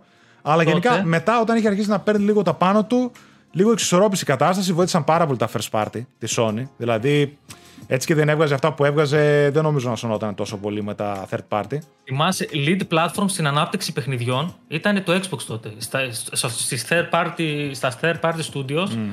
το 90, 95, 99, μπορεί να λέω και λίγα, ήταν ε, εκεί, που επέλεγαν να αναπτύξουν το παιχνίδι ήταν το Xbox και μετά το κάνανε port στο PlayStation 3. Ήταν πιο εύκολο, έλεγαν τότε. Και προφανώς και ήταν για να αναπτυχθεί ένα στήλο στο Xbox 360.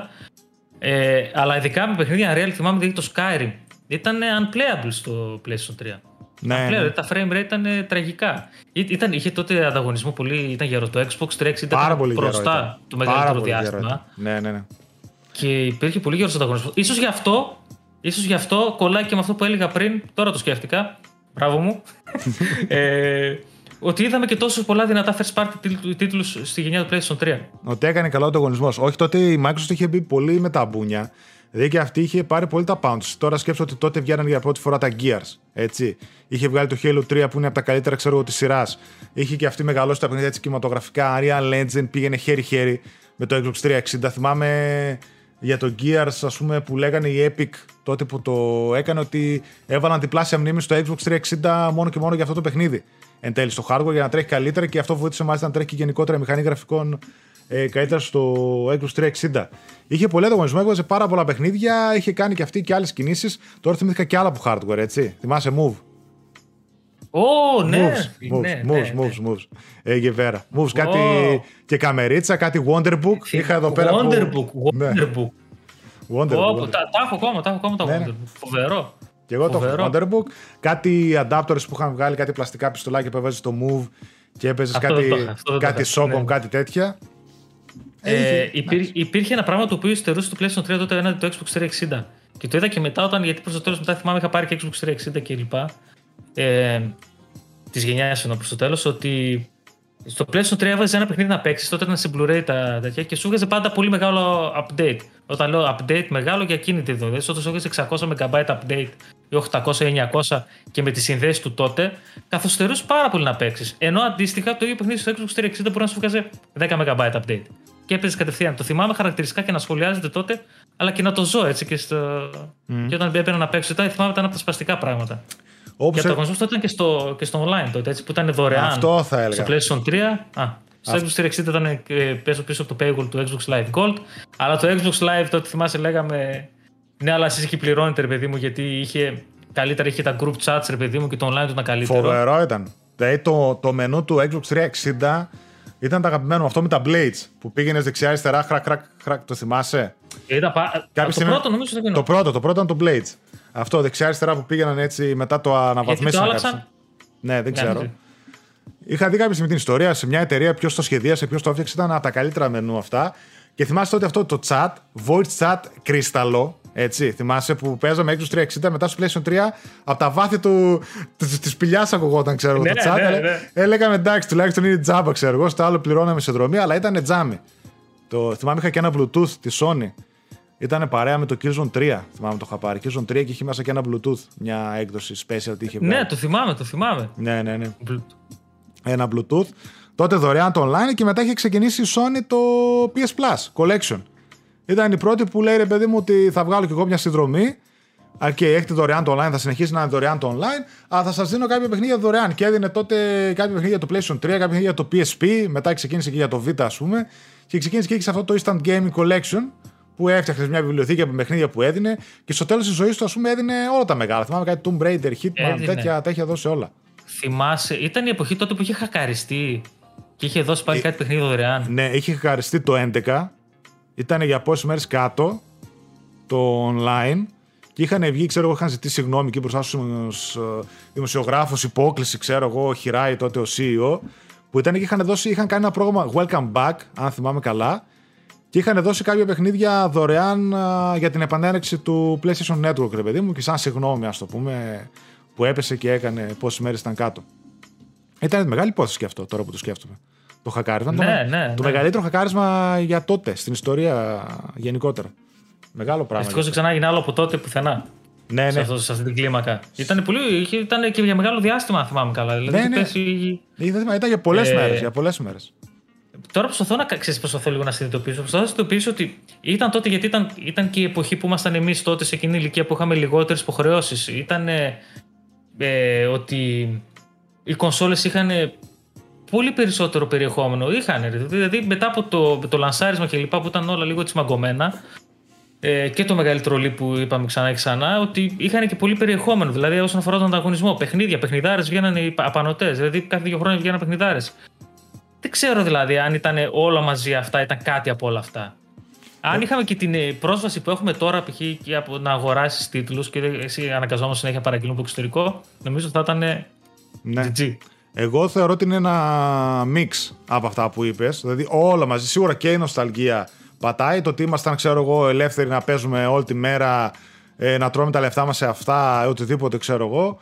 Ε, ενώ τώρα οι υποχρεώσεις όλο και μεγαλώνουν, όλη δουλειά, οικογένεια. Οπότε αναγκαστικά το πρώτο πράγμα που κόβεις είναι το gaming, έτσι. Και χρηματικά και από χρόνο. και μη σφίγγεσαι καθόλου. Και τι θέλω να πω; Αλλά και τότε ήταν η γενιά αυτή, δηλαδή τώρα αναφέραμε πόσα πράγματα που έλειπες καινούριο hardware, καινούργια πράγματα στο software, το 3D, το ένα το άλλο. Οπότε ενθουσιαζόμασταν και με αυτά. Ενθουσιαζόμασταν. Αγοράζουμε και άλλο hardware. Βλέπουμε και 3D, βλέπουμε και το ένα, βλέπουμε και το άλλο. Uncharted π.χ. έβγαινε κάθε δεύτερο χρόνο καινούριο.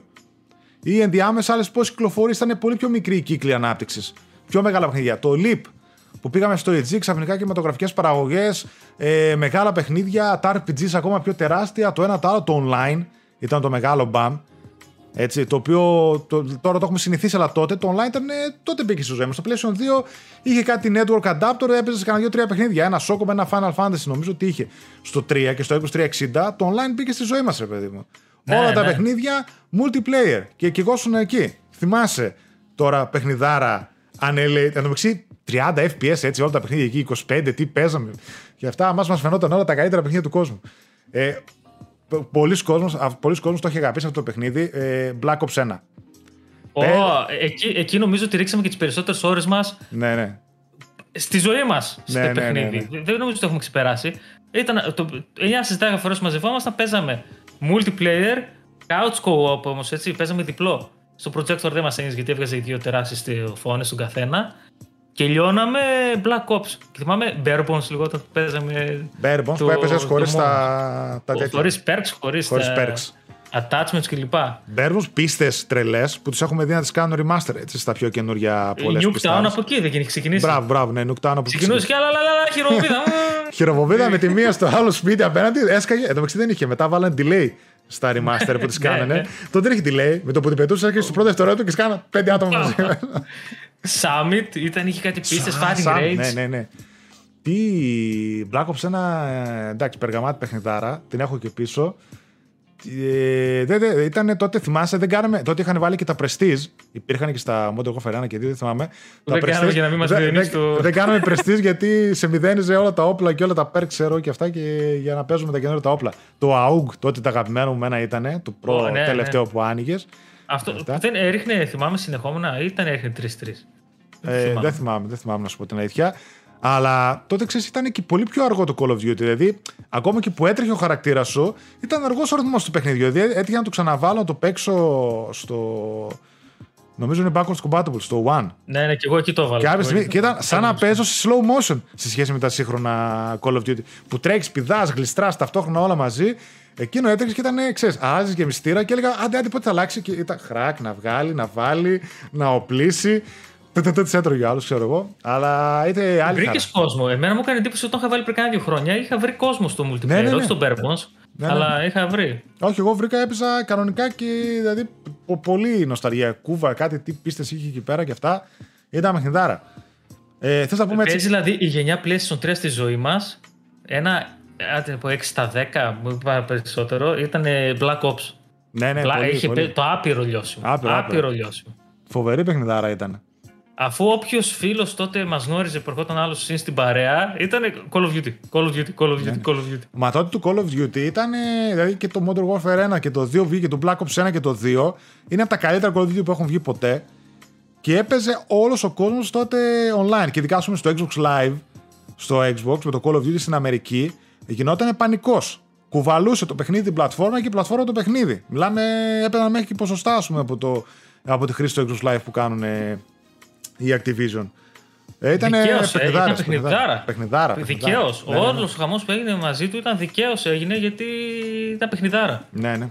Τι άλλες παιχνιδάρες έτσι να πούμε για εκείνη την εποχή, ρε παιδί. Δηλαδή, εγώ έχω κάποια αγαπημένα τα οποία παραμένουν αγαπημένα ακόμα και τώρα. Δηλαδή, ε, Red Dead Redemption 1. Εμένα μου άρεσε πάρα πολύ.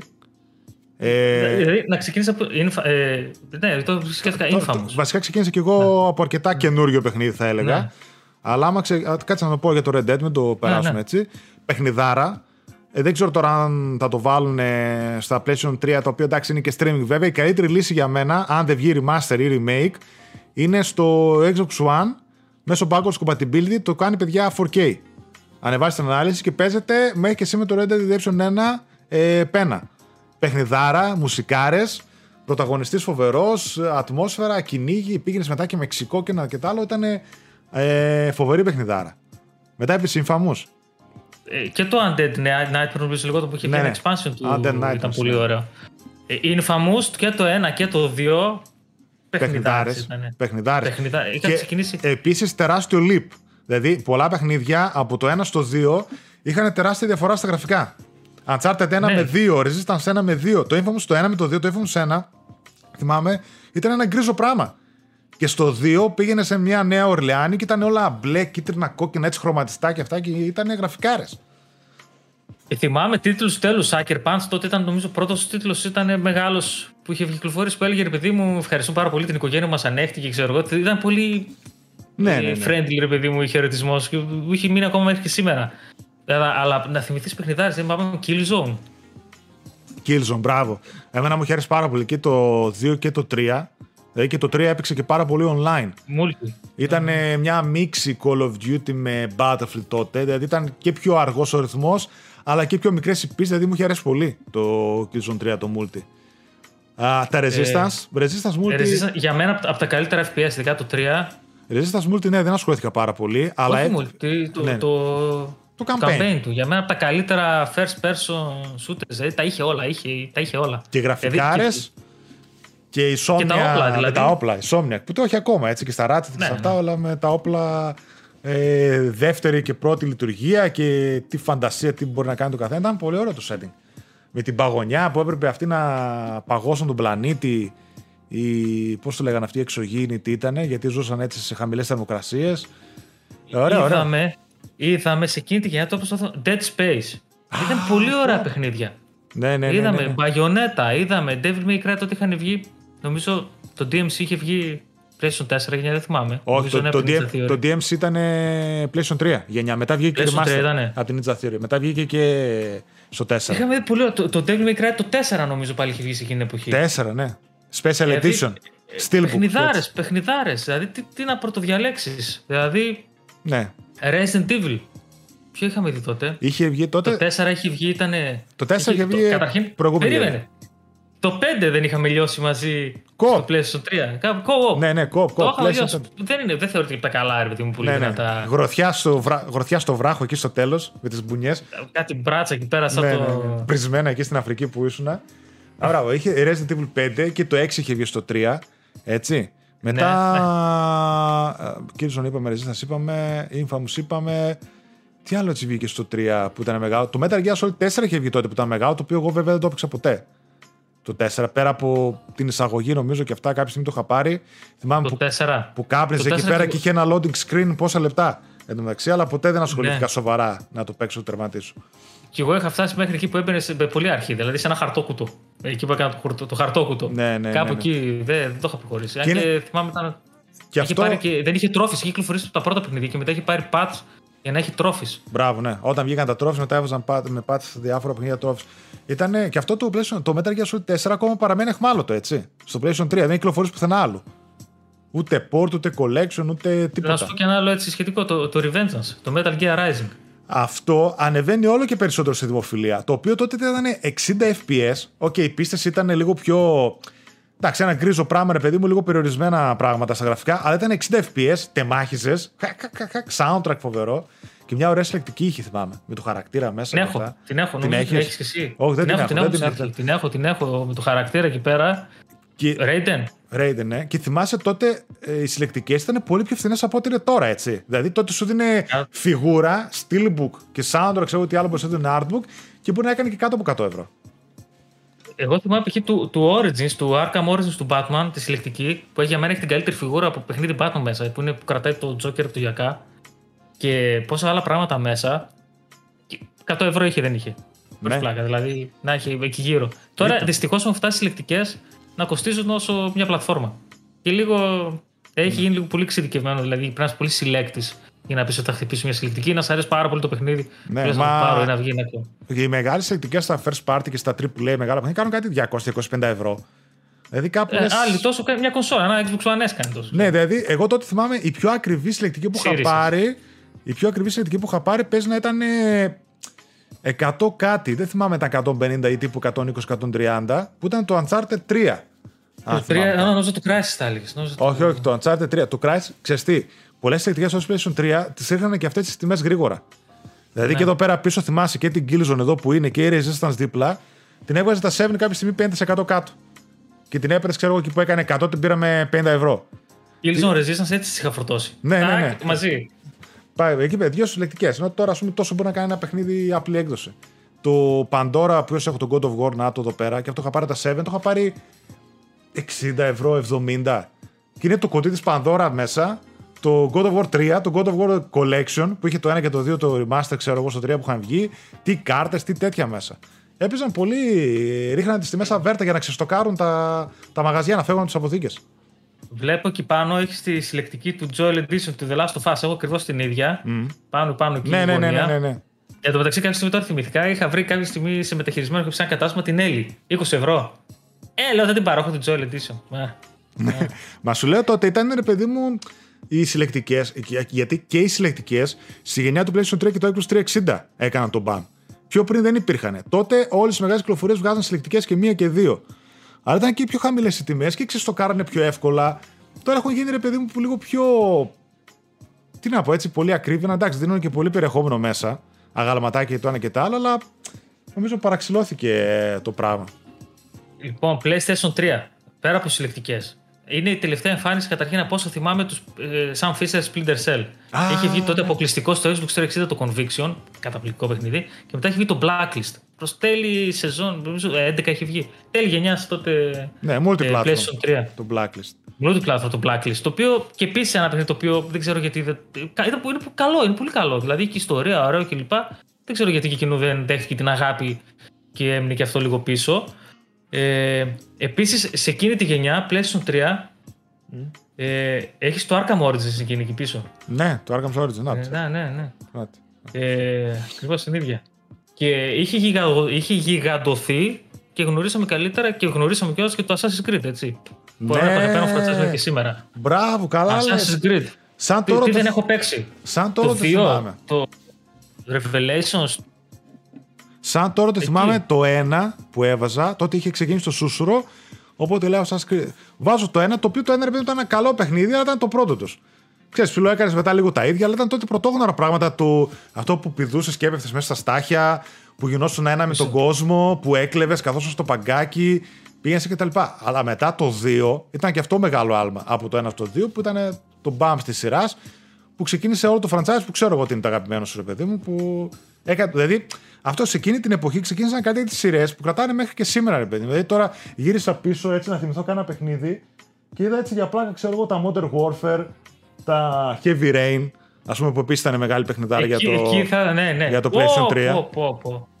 Που είχε. Και το Beyond του Souls που είχε βγει μετά προς το τέλος έτσι πάλι. Δηλαδή δεύτερο τίτλο από την Adding Dream πάλι στο, στη γενιά PlayStation 3. Ναι. Είχε, Εμένα... Είχα δει πολύ ώρα Και μάλιστα τότε κυκλοφόρησε και ένα παιχνίδι το οποίο μέχρι και σήμερα είναι νούμερο 1, όχι νούμερο 1, είμαι στο top 10 πωλήσεων. Κάθε φωτο 5. Ποιο; Κάθε φωτο 5. Κάθε φωτο 5. Σωστά. Ο, ο, μπορεί μερικοί να μην το πιστεύετε. Μπορεί ναι. μερικοί να το θυμάστε. Να το κάθε φωτο 5 πρώτη φορά κυκλοφόρησε εκεί, εποχή PlayStation 3. Προς το τέλος. Προς το τέλος. Ε, τι άλλοι παιχνιδάρες θυμάμαι. Θυμάμαι παιχνιδάρες πολλά Need for Speed είχαν βγει πολύ δυνατά στο PlayStation 3. Τα Most Wanted, ξέρω εγώ και κάποια άλλα. Θυμάμαι σου άρεσε πάρα πολύ. Το, το Most Wanted έπαιζε. Το Most Wanted ήταν. Το Most Wanted, τώρα καλά, είπες αυτό ταιριάζει και στο βίντεο μας. Το Most Wanted ήταν η πρώτη μου πλατίνα που είχα κάνει. Θυμάμαι στον προβολέα. Στο, θυμάμαι στον προβολέα τραβούσα έτσι με το κινητό, ξέρω εγώ, να βγάλω φωτογραφία από όταν σκάσει πλατίνα γιατί ήξερα κάτι online τρόπια που είχε. Και μετά νομίζω δεύτερη πλατίνα μου ήταν το Mafia 2. Το οποίο και για μένα είναι από τα αγαπημένα παιχνίδια του Mafia 2 στο PlayStation 3. Τα αγαπημένα πραγματικά Mafia 2 πρώτη πλατίνα, ξέρεις τώρα τι μου θύμισε. Πρώτη πλατίνα ήταν κάπου ήμουνα, κάπου ήμουνα που δεν μπορούσα να παίξω κάτι άλλο. Είχα μόνο μαζί μου το God of War Collection, είχε το God of War 1 και 2. Μόνο αυτά είχα μαζί μου. Στο, και είχα και το PlayStation εκεί. Δεν είχα να παίξω κάτι άλλο και νομίζω ότι πρώτο, η πρώτη πλατίνα ήταν το God of War 1. Στο God of War Collection. Mm. Και μετά συνέχισαν και τα άλλα. Και τότε ήταν πάλι αυτή η εποχή που δεν μπορούσε, δεν είχες αυτό που έλεγες. Ανοίγω δίπλα το YouTube να παίζει οδηγός και βλέπω και κάνω. Έπρεπε λίγο να το ψάξεις, έπρεπε λίγο περισσότερο να δεις πώς θα πάρω την πλατίνα τη ρημάδα. Βέβαια, ναι. μετά από εκεί ξεκίνησε η αρρώστια, γιγαντώθηκε, ευτυχώς πέρασε. πέρασε. ναι, ναι, ναι, πέρασε. ναι, ναι, εσύ το κράτησα αρκετά και εγώ είχα περάσει και το λέω ότι μια φάση θυμάσαι που η πλατίνα κυνηγούσαμε και τότε μετά είχαν και το cross buy και τα cross save που σου έκανα πλατίνες και στο 3 και στο 4 και στο Β, ξέρω εγώ, και έπρεπε 3-4 stacked ας πούμε πλατίνες και αυτά. Ήταν τότε πολύ μετατρόπια. Είχα κάνει μπαμ και εγώ κάποια στιγμή θυμάμαι πήγα να νίκιαζα κάτι παιχνίδια της Disney, κάτι ε, Έχουμε παίξει από. Ναι, ναι, ναι. Για να παίρνω κάτι πλατίνες. πλατίνα μέχρι Χάνα Μοντάνα. Ναι, ναι. Χάνα Μοντάνα, καλά λες. Ήταν τότε πολύ γνωστή πλατίνα για το 3. Το νοικιάζαμε. Ε, πάμε πλατίνα. Πάμε στον άλλο πάρει κι άλλος πλατίνα. Αυτό ήταν δύο-τρεις ώρες, παιδί μου. Ναι, ναι, ναι. Forums τότε PlayStation 3 forums.gr. Για, για να φορτώσουν. Ναι, και μετά. PlayStation 3 forums.gr. Ναι, ναι, ναι. όντως, όντως. Και θυμάστε ότι για να φορτώσουν τα τρόφιμα πατούσες και φόρτωνα. Περιμέναμε να γεμίσει μπάρα. Να δούμε την πλατίνα να φορτώσει. Να φορτώσει το store επίσης για να μπει εκείνο ζούκατ, ζούκατ, ζούκατ. Κάποιοι στο τέλος της ζωής του το είχαν κάνει σαν application, μια πολύ μεγάλη ριζική αναβάθμιση. Αλλά και πάλι πατούσες και για να μπει έκανε loading, ας πούμε, ολόκληρο για να σου βγάλει το store και πότε και έκανες προς τα κάτω και μετά από λίγα δευτερόλεπτα πήγαινε στο επόμενο παιχνίδι. Είχε delay. Τα Motostore. Αν να ξεχωρίσεις, Motostore με επίσης παιχνιδάρες. Motostore. Ναι. Εμένα μου άρεσαν πάρα πολύ. Το, και το 1 και το 2 και το 3 ήταν φοβερές παιχνιδάρες γι' αυτό. Και σίγουρα τώρα ξεχνάμε και άλλα πόσα έτσι. Δηλαδή, εντάξει, είχε μεγάλο το. Τώρα να γυρίσω πίσω να δω. Έχει χίλια δυο. Τι, τι, τι να. Τέλος πάντων. Για πες τι έλεγες; Ε, αν μπορούσες να ξεχωρίσεις έτσι. Άντε, μην βάλουμε ένα παιχνίδι. Ένα, γιατί εντάξει, ήταν πολλά έτσι. Δύο-τρία παιχνίδια από αυτή τη γενιά του PlayStation 3. Α, το πώς τα έζησες έτσι. Αυτό να πούμε, πώς τα ζήσαμε. Ναι. Που, που, που ξεχωρίζεις, που τα ξεχωρίζεις πάρα πολύ. Ε, μεταξύ, κάποια στιγμή είχα κάνει. Παίζανε πριν κάνα δύο χρόνια στο κανάλι. Top 10 είχα κάνει. Top 15 PlayStation 3 παιχνίδια. Ε, δεν, ήταν, δεν, δεν μου είναι δύσκολο να ξεχωρίσω τα παιχνίδια. Α πούμε, τα αγαπημένα στο PlayStation 3 είναι καρφωτά. Για μένα, ας πούμε. Εν ξεχάσαμε να πούμε. Εντάξει, το αναφέραμε βέβαια. PlayStation 3 The Last of Us, έτσι το οποίο είχε βγει στο τέλος της ζωής στο PlayStation 3. The Last of Us το θεωρούμε αυτονόητο, αλλά εκεί κυκλοφόρησε, εκεί το παίξαμε όλοι, εκεί έγινε όλο το ταβαντούρι στο τέλος της ζωή του. Για μένα, ε, The Last of Us, από εκεί τώρα το θυμηθήκα ότι το έχω το καλύτερο, ας πούμε, το αγαπημένο μου στο PlayStation 3. Ε, Uncharted, για μένα, όλη η σειρά που είναι το αγαπημένο μου franchise. Και πάντα σκέφτομαι ποιο είναι το αγαπημένο μου και νομίζω ότι για κάποιο λόγο, ίσως για τα Action Sequence και για τα ένα και το άλλο, νομίζω ότι το 3 είναι το αγαπημένο μου. Από είναι, είναι πολύ ωραίο το 3. Είναι πολύ ωραίο το 3 και δεν μπορώ να καταλάβω γιατί το βάζουν. Συνήθως το βάζουν ξέρεις, πιο κάτω στις λίστες τους όταν αξιολογούν τα Uncharted. Εμένα μου αρέσει νομίζω και σαν ιστορία που είσαι και πιο μικρός που ξεκινάς αυτό που είχαν και στην ταινία, ας πούμε, Uncharted. Πιο μικρός που γνωρίζει με το Σάλι, τα action sequences στα αεροπλάνο, στην έρημο, το ένα το άλλο. Το, το, και το story μετά με τις πόλεις και με αυτά. Ε, νομίζω ότι είναι το αγαπημένο μου. Δηλαδή κάθε φορά προσπαθώ να σκεφτώ μπας και αλλά πάντα νομίζω ότι το 3 είναι το αγαπημένο μου. Ε, Uncharted μετά Resistance 3 που τα είπαμε, Infamous 2, ε, το Motorstorm το Apocalypse για μένα το αγαπημένο μου μετά το 2, ε, Red Dead Redemption 1, Επίσης, αγαπημένο παιχνίδι, Heavy Rain. Αγαπημένο Είπαμε παιχνίδι. 2-3, έχεις τα 15, για πες. Ναι, σου είπα, ήταν εύκολο. Το Heavy Rain, ας πούμε, που και εκείνο το είχα πάρει πλατίνα, είχε 7-8 διαφορετικά τέλη. Και έπαιζαν εκεί πέρα πού να το βρεις. Ναι, ναι. ναι, Και ναι. το Detroit και το Beyond που βγήκαν μετά, για μένα το Heavy Rain είναι ναι, ναι. Σεναριακά, ειδικά, δεν νομίζω ότι υπήρχε άνθρωπος που θα μπορούσε να σκεφτεί ποιος το καλό είναι ο δολοφόνος αν δεν είχε φάει spoiler. Ναι, ναι. Τσίτα, τσίταρε λίγο το παιχνίδι. Κατόπιν εορτής, βέβαια, αυτά τα βλέπαμε. Μετά από χρόνια στο YouTube και αυτά. Κάπως εκεί πέρα λίγο σε ξεγελούσε. Αλλά ήταν φοβερό. Δηλαδή, όλη η ιστορία. Με τη, γιατί, γιατί ονομάζεται Heavy Rain, με τη βροχή που μαζευόταν και θα πνιγεί, ξέρω εγώ, το ένα ναι, άλλο, ναι. τον κακό. Η, η έκδοση αυτή που έχω, νομίζω μετά έχει κυκλοφορήσει και η απλή ήταν μόνο αυτή. Ήταν αυτή η χαρτονένια που ήταν ανάγλυφη σαν βροχή απ' έξω. Έχω. Δηλαδή την κάνεις έτσι με το δάχτυλό σου και είναι σαν να είναι 3D εκτύπωση σταγόνε. μέσα. Και μέσα έχει ένα φιλαράκι με οδηγίες πώς θα το κάνεις origami, ξέρω εγώ κτλ. Θυμάμαι, προσπαθούσαμε να το φτιάξουμε τότε. Ναι, ναι. Πολύ ωραίες ε, εκδόσεις. Υπήρχαν και παιχνίδια. Το Infamous 1 και αυτό έτσι χάρτινε. Που προφανώς επειδή μπορεί να μην είναι στο δικό μας ε, ε, target group, ναι, αλλά ναι. Demon Souls. Μπράβο, σωστά. Grand Turismo. Ε, που επίσης έπαιζε πολλοί κόσμο. Ήταν το 4 έχει βγει τότε. το 4 έχει βγει στο 2. Βγήκε το 5. Το 5 και το 6 στο τέλος γενιάς. Ναι, και στο 6 στο τέλος γενιάς, ναι. Που εντάξει, λίγο δεν τα πολύ αγάπησε και τόσο πολύ ο κόσμος. Το 4 ήταν το καλύτερο, ας πούμε. Το 5 κάτι έκανε. Το 6 μετά ήταν νομίζω το χειρότερο σε πωλήσεις. Ναι, Grand ναι. Turismo. Έχει βγει σε πολύ κακό σημείο, νομίζω, timing τότε του ναι, ναι, ναι, ναι, ναι. Ήταν στο τέλος τέτοιο.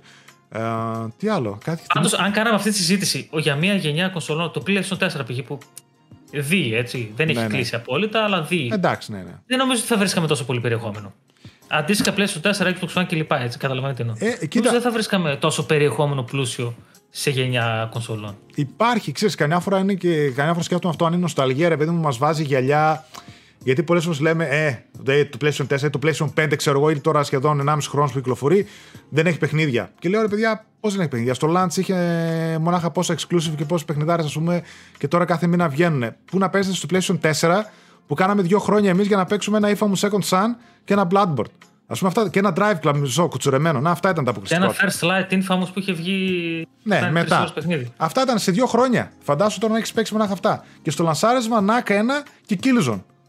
Το Shadowfall. Αυτά. Θυμάσαι επίσης παιχνιδάρα τώρα. Θυμηθήκα γιατί ήταν.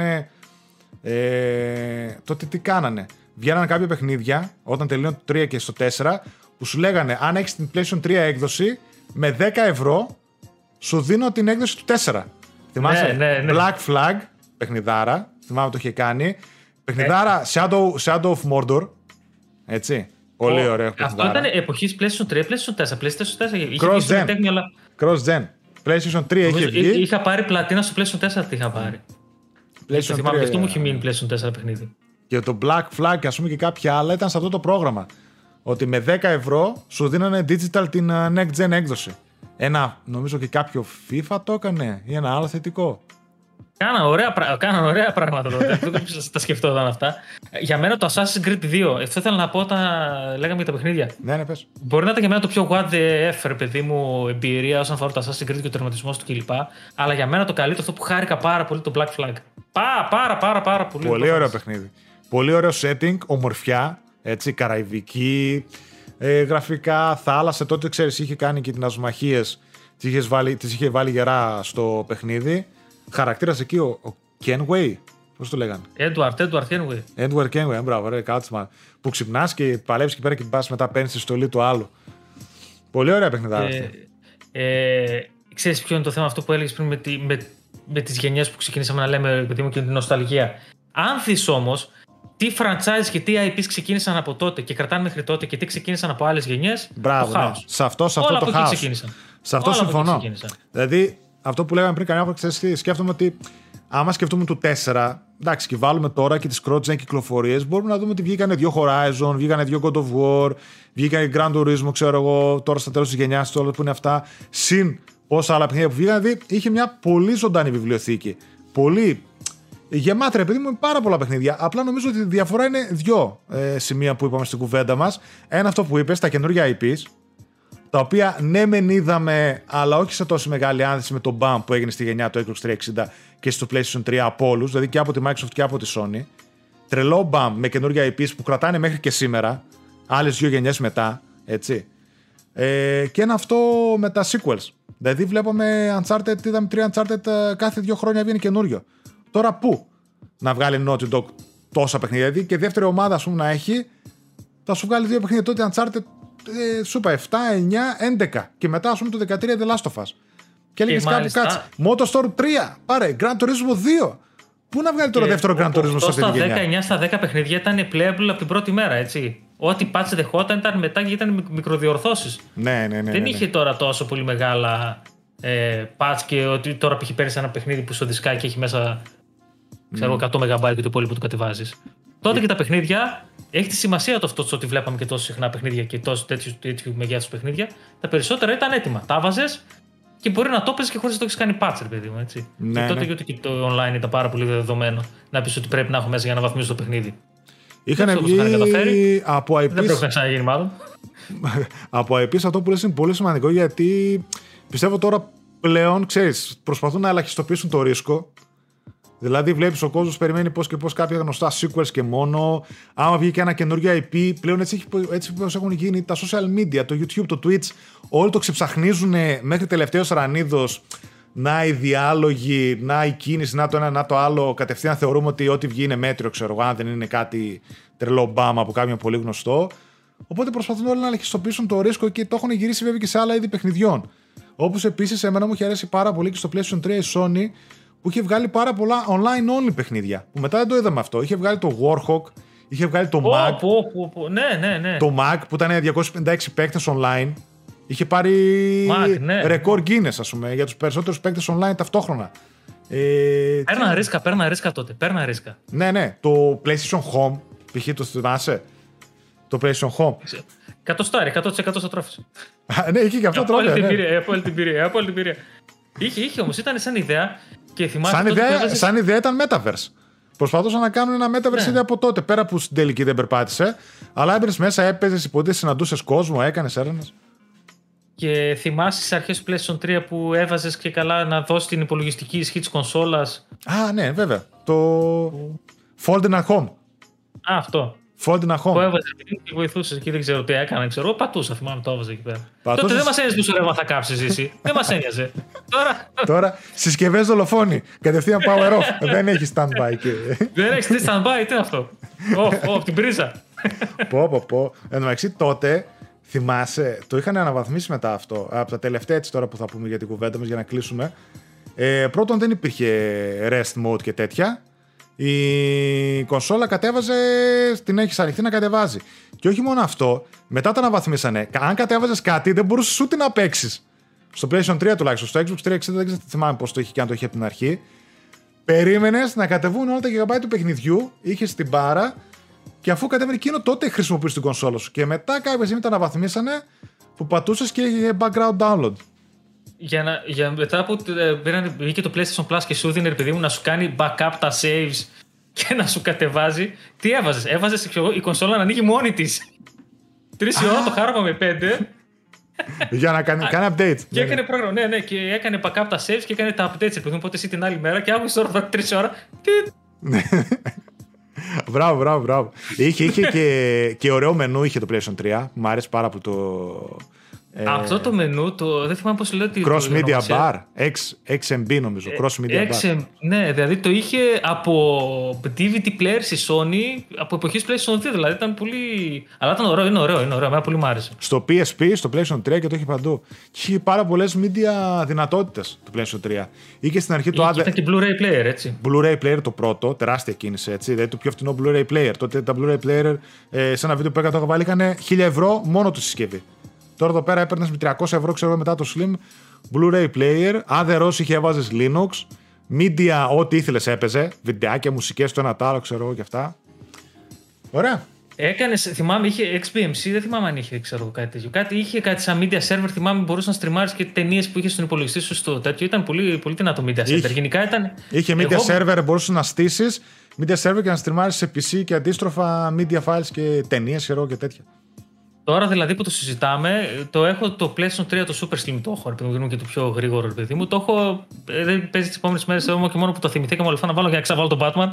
ε, το, μ' αρέσει πάρα πολύ το PlayStation 3. Το μόνο Ναι. που θα ήθελα είναι ρε παιδί μου να μπορούσα να παίξω με σύγχρονα χειριστήρια. Γιατί τώρα όταν πας από DualSense γυρνάς δύο γενιές πίσω. Ένα ελαφρούτσικο μένα πράγμα έτσι. Το DualSense είναι ό,τι καλύτερο που πια στα χέρια μου να παίξω Ναι, ναι. παιχνίδι σε χειριστήριο. Ε, είναι λίγο αυτό. Κατά τα άλλα, ρε παιδί μου, ακόμα και το πώς παίζει το παιχνίδι, δεν το θεωρείς, ρε παιδί μου, είναι κάποια παιχνίδια που τα παίζει εκεί 720. Δεν, δεν με χτυπάει πίσω. Ε, πώς- έχω παίξει και χειρότερα σε αυτή τη γενιά, πώς το πω. Ναι, α, μπράβο. ναι, ναι, όχι, όχι, έτσι είναι, έτσι είναι. Δεν είναι. Το DualShock 3 τότε, Dual, το 6X, ξέρω το πρώτο ή το DualShock 3 μετά, είναι και ένα ελαφρύ πράγμα, ρε παιδί μου. Το μόνο καλό είναι ότι είχαν μπαταρία πολλές ώρες, full.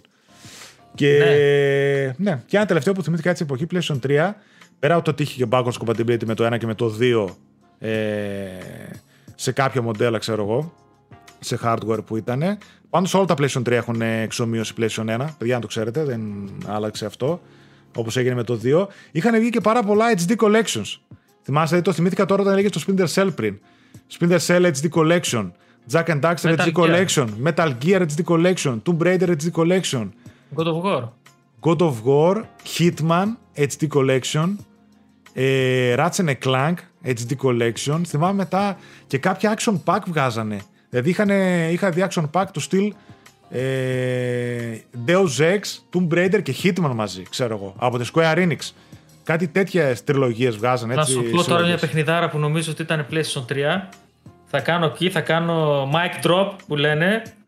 Κάτσε απλά να, να το τσεκάρω ότι ήταν. ε, PlayStation 3. Νομίζω ήταν PlayStation 3. Για να δω πότε βγήκε. Λοιπόν, 2012. Ναι, Spec Ops The Line. Oh, Spec Ops The Line. Η απόλυτη παιχνιδάρα την οποία ποτέ κανένα. Όλη τη λιδόρη. Όχι τη λιδόρη, όποιο το έπαιξε το ναι, ναι. λατρεύει. Αλλά. Γιάγκερ. Γιάγκερ, ναι. Παιχνιδάρα, γραφικάρε ωραίε. Παιχνιδάρα, ιστορία, σενάριο. Άπειρος συναισθηματισμός στην ιστορία που έλεγες τι κάνω τώρα, ρε παιδί μου. Δράση. Cover shooter ήταν στην ουσία third, third, third person ναι. shooter. Ε, καταπληκτικό. Και τι παρατηρώ τώρα έτσι με αυτό έτσι να κλείσουμε, ότι εκείνη τη στιγμή, στο, εκείνη τη γενιά, δεν είναι ότι είχαμε πάρα πολλούς, είχαμε και πάρα πολλά είδη. Δεν ήταν ναι, ότι ναι. σε αυτή τη γενιά ξέρουν πολλά FPS, πολλά. Είχε τι να παίξει, third person shooters, είχε να παίξει FPS, είχε sandbox παιχνίδια, είχε πάρα πολλά racing. Τι να πρωτοπαίξεις. Θυμάμαι τώρα, δηλαδή πραγματικά θα μπορούσαμε να μιλήσουμε δύο ώρες. Δηλαδή, αν έχουν, δεν έχουν πάρει 10 τηλέφωνο ότι πρέπει να φύγω, αν δεν ναι, καθόμασταν. δηλαδή, τι να σου πω, Dante Inferno, Πού να ξεκινήσω, γιατί ήταν το God of War. Μετά βγήκε Dante Inferno. Castlevania. Το Lords of Shadows. Το Lords of Shadows. Παιχνιδάρα. Παιχνιδάρα, παιχνιδάρα, βέβαια, βέβαια. Που κατοξύ, δεν είναι αυτό. Και εγώ δεν έκανα καμία προετοιμασία να καθίσω να δω τα καλύτερα παιχνίδια να πα και τα θυμηθώ. Όλα αυτά Τώρα τα... τα θυμάμαι που συζητάμε. Όλα αυτά τα έχω πίσω. Και Lords of the Shadows, τη συλλεκτική του 2 που ήταν ένα. Ε, την είχα θυμάμαι σαν. Ε, φέρετρο, ξέρω εγώ, με φιγουρίνια μέσα. Το Ratchet Clank, το A Crack in Time παιχνιδάρα, σου για μένα, το, το αγαπημένο μου Ratchet Clank. Πάρα πολλά, πολλά. πολλά. Είναι και αυτό, δηλαδή τώρα είπες ε, η EA, ας πούμε, έβγαζε χίλια δύο παιχνίδια. Να, ορίστε, ας ναι, πούμε, και αυτό ναι. δεν είδαμε ποτέ sequel. Το, πώς το, το Dante's Inferno. Το, Dante's το έχω κατεβάσει και τώρα μέσω του Game Pass. Πρόσφατα και το είχα παίξει. Είχα κάνει και εγγραφή έτσι να το δω, να το κρατήσω. Παιχνιδάρα ήταν αυτή. Θυμάμαι το γιατί ήταν το God of War και έκανε τρελή επιτυχία. Προσπαθούσα να βρουν το, το αντίστοιχο ρε παιδί μου. Καθαρά πειρασμένο και ήταν καταπληκτικό το Dante's Inferno. Καταπληκτικό. Ναι, ναι. Βλέπεις, Spec Ops The Line βγάζανε παιχνίδια με το κιλό. Είχαν βγει τότε.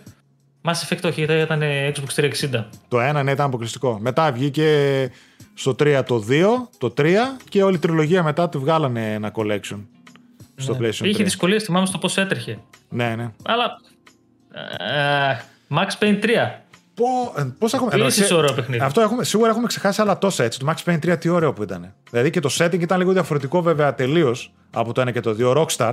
Δεν το έχει φτιάξει Και ένα άλλο αγαπημένο και των δυο μα θα το πω. Ναι. Darksiders. Α, τι ωραίο ήταν αυτό, ρε, εσύ. Όποτε το συναντάω, πάντα αυτό λέω. Το Darksiders είναι το αγαπημένο μου. Έτσι με Troidvania τότε. Τι ωραίο και αυτό. Δηλαδή είχαν βγει τόσο ωραία παιχνίδια τόσο ωραία παιχνίδια και, τόσο, και υπήρχε ποικιλία και σε είδος και ήταν καλές παραγωγές. Δεν μπορούσε να πεις στο παιχνίδι, Έλα, ναι, εντάξει, ναι. είναι double A. Βγαίνανε δηλαδή, δεν ξέρω τότε, δίνανε λεφτά, υπήρχαν λεφτά και δίνανε σε εταιρείες να φτιάξουν παιχνίδια. Μετά δεν ξέρω τι έγινε. Τι να πω. Δηλαδή, θυμάμαι, θυμάμαι και σε εποχές σε, σε γενιά PlayStation 4, πολλές συζητήσεις παιδί μου στο εξωτερικό είχαν να κάνουν αυτή τη διαφορά όχι μόνο ποιότητας, γιατί ποιοτικά παιχνίδια είδαμε και είδαμε και πολύ ωραία και ποιοτικά παιχνίδια στη PlayStation 4. Ποσότητα όσον αφορά. Δεν υπήρχε Νο... αυτή η σύνδεση ποσότητας με ποιότητας. Νομίζω ότι η διαφορά ξεκάθαρα είναι στην πολυφωνία. Δηλαδή αυτό που είπες εσύ. Πιστεύω τότε ότι υπήρχαν πάρα πολλά studios τα οποία ήταν και πάρα πολλοί publishers, τα οποία βγάζανε παιδί μου παιχνίδια αβέρτα. Τώρα, όπως βλέπουμε, αν μετρηθούμε, είναι πέντε μεγάλοι publishers, έχουν εξαγοράσει ας πούμε, τα πάντα, αυτόνομα studio είναι ελάχιστα. Τότε υπήρχαν πάρα πολλοί publishers, πάρα πολλά studio βγάζανε μόνο στα παιχνίδια. Δηλαδή, σήμερα αν έχουμε 100 studio, τότε μπορεί να είχαμε 300-400. Οπότε, καταλαβαίνεις, ο καθένας έβγαζε ό,τι ήθελες. Publishers το ένα το άλλο, χίλια δυο. Τώρα όλα έχουν γιγαντωθεί και όλα ως ένα σημείο έχουν ομογενοποιηθεί για να ελαχιστοποιηθεί το κόστος, να ελαχιστοποιηθεί ε, το ρίσκο, να το online λίγο προσβάσιμο, να το ένα, να το άλλο, να όλα κοιτάνε να μοιάσουν τα, τα επιτυχημένα παιχνίδια είναι αυτό. Έχει λείπει πολυφωνία, ρε παιδί μου. Τότε υπήρχαν και πάρα πολλά. Δεν, τώρα δεν θα να τα αναπτύξουμε αυτό γιατί είναι πάρα πολύ. Τα indies. Τα Xbox Live Arcade και στο PlayStation 3 μετά που βγαίνανε τα πάντα. Έτσι από ναι. indies που είχε γίνει τότε η μεγάλη άνθηση. Είχε γίνει σε αυτή τη γενιά. Με Journey, το. Ε, Πώς λέγεται ένα άλλο γνωστό ρε, στο Xbox Live Arcade, τότε είχε πολύ τα πάνω του με τα indies. Και το Limbo και αυτά που αναφέραμε πολύ έγινε μεγάλο μπαμ. Και στο Β μετά συνεχίστηκε η αγάπη.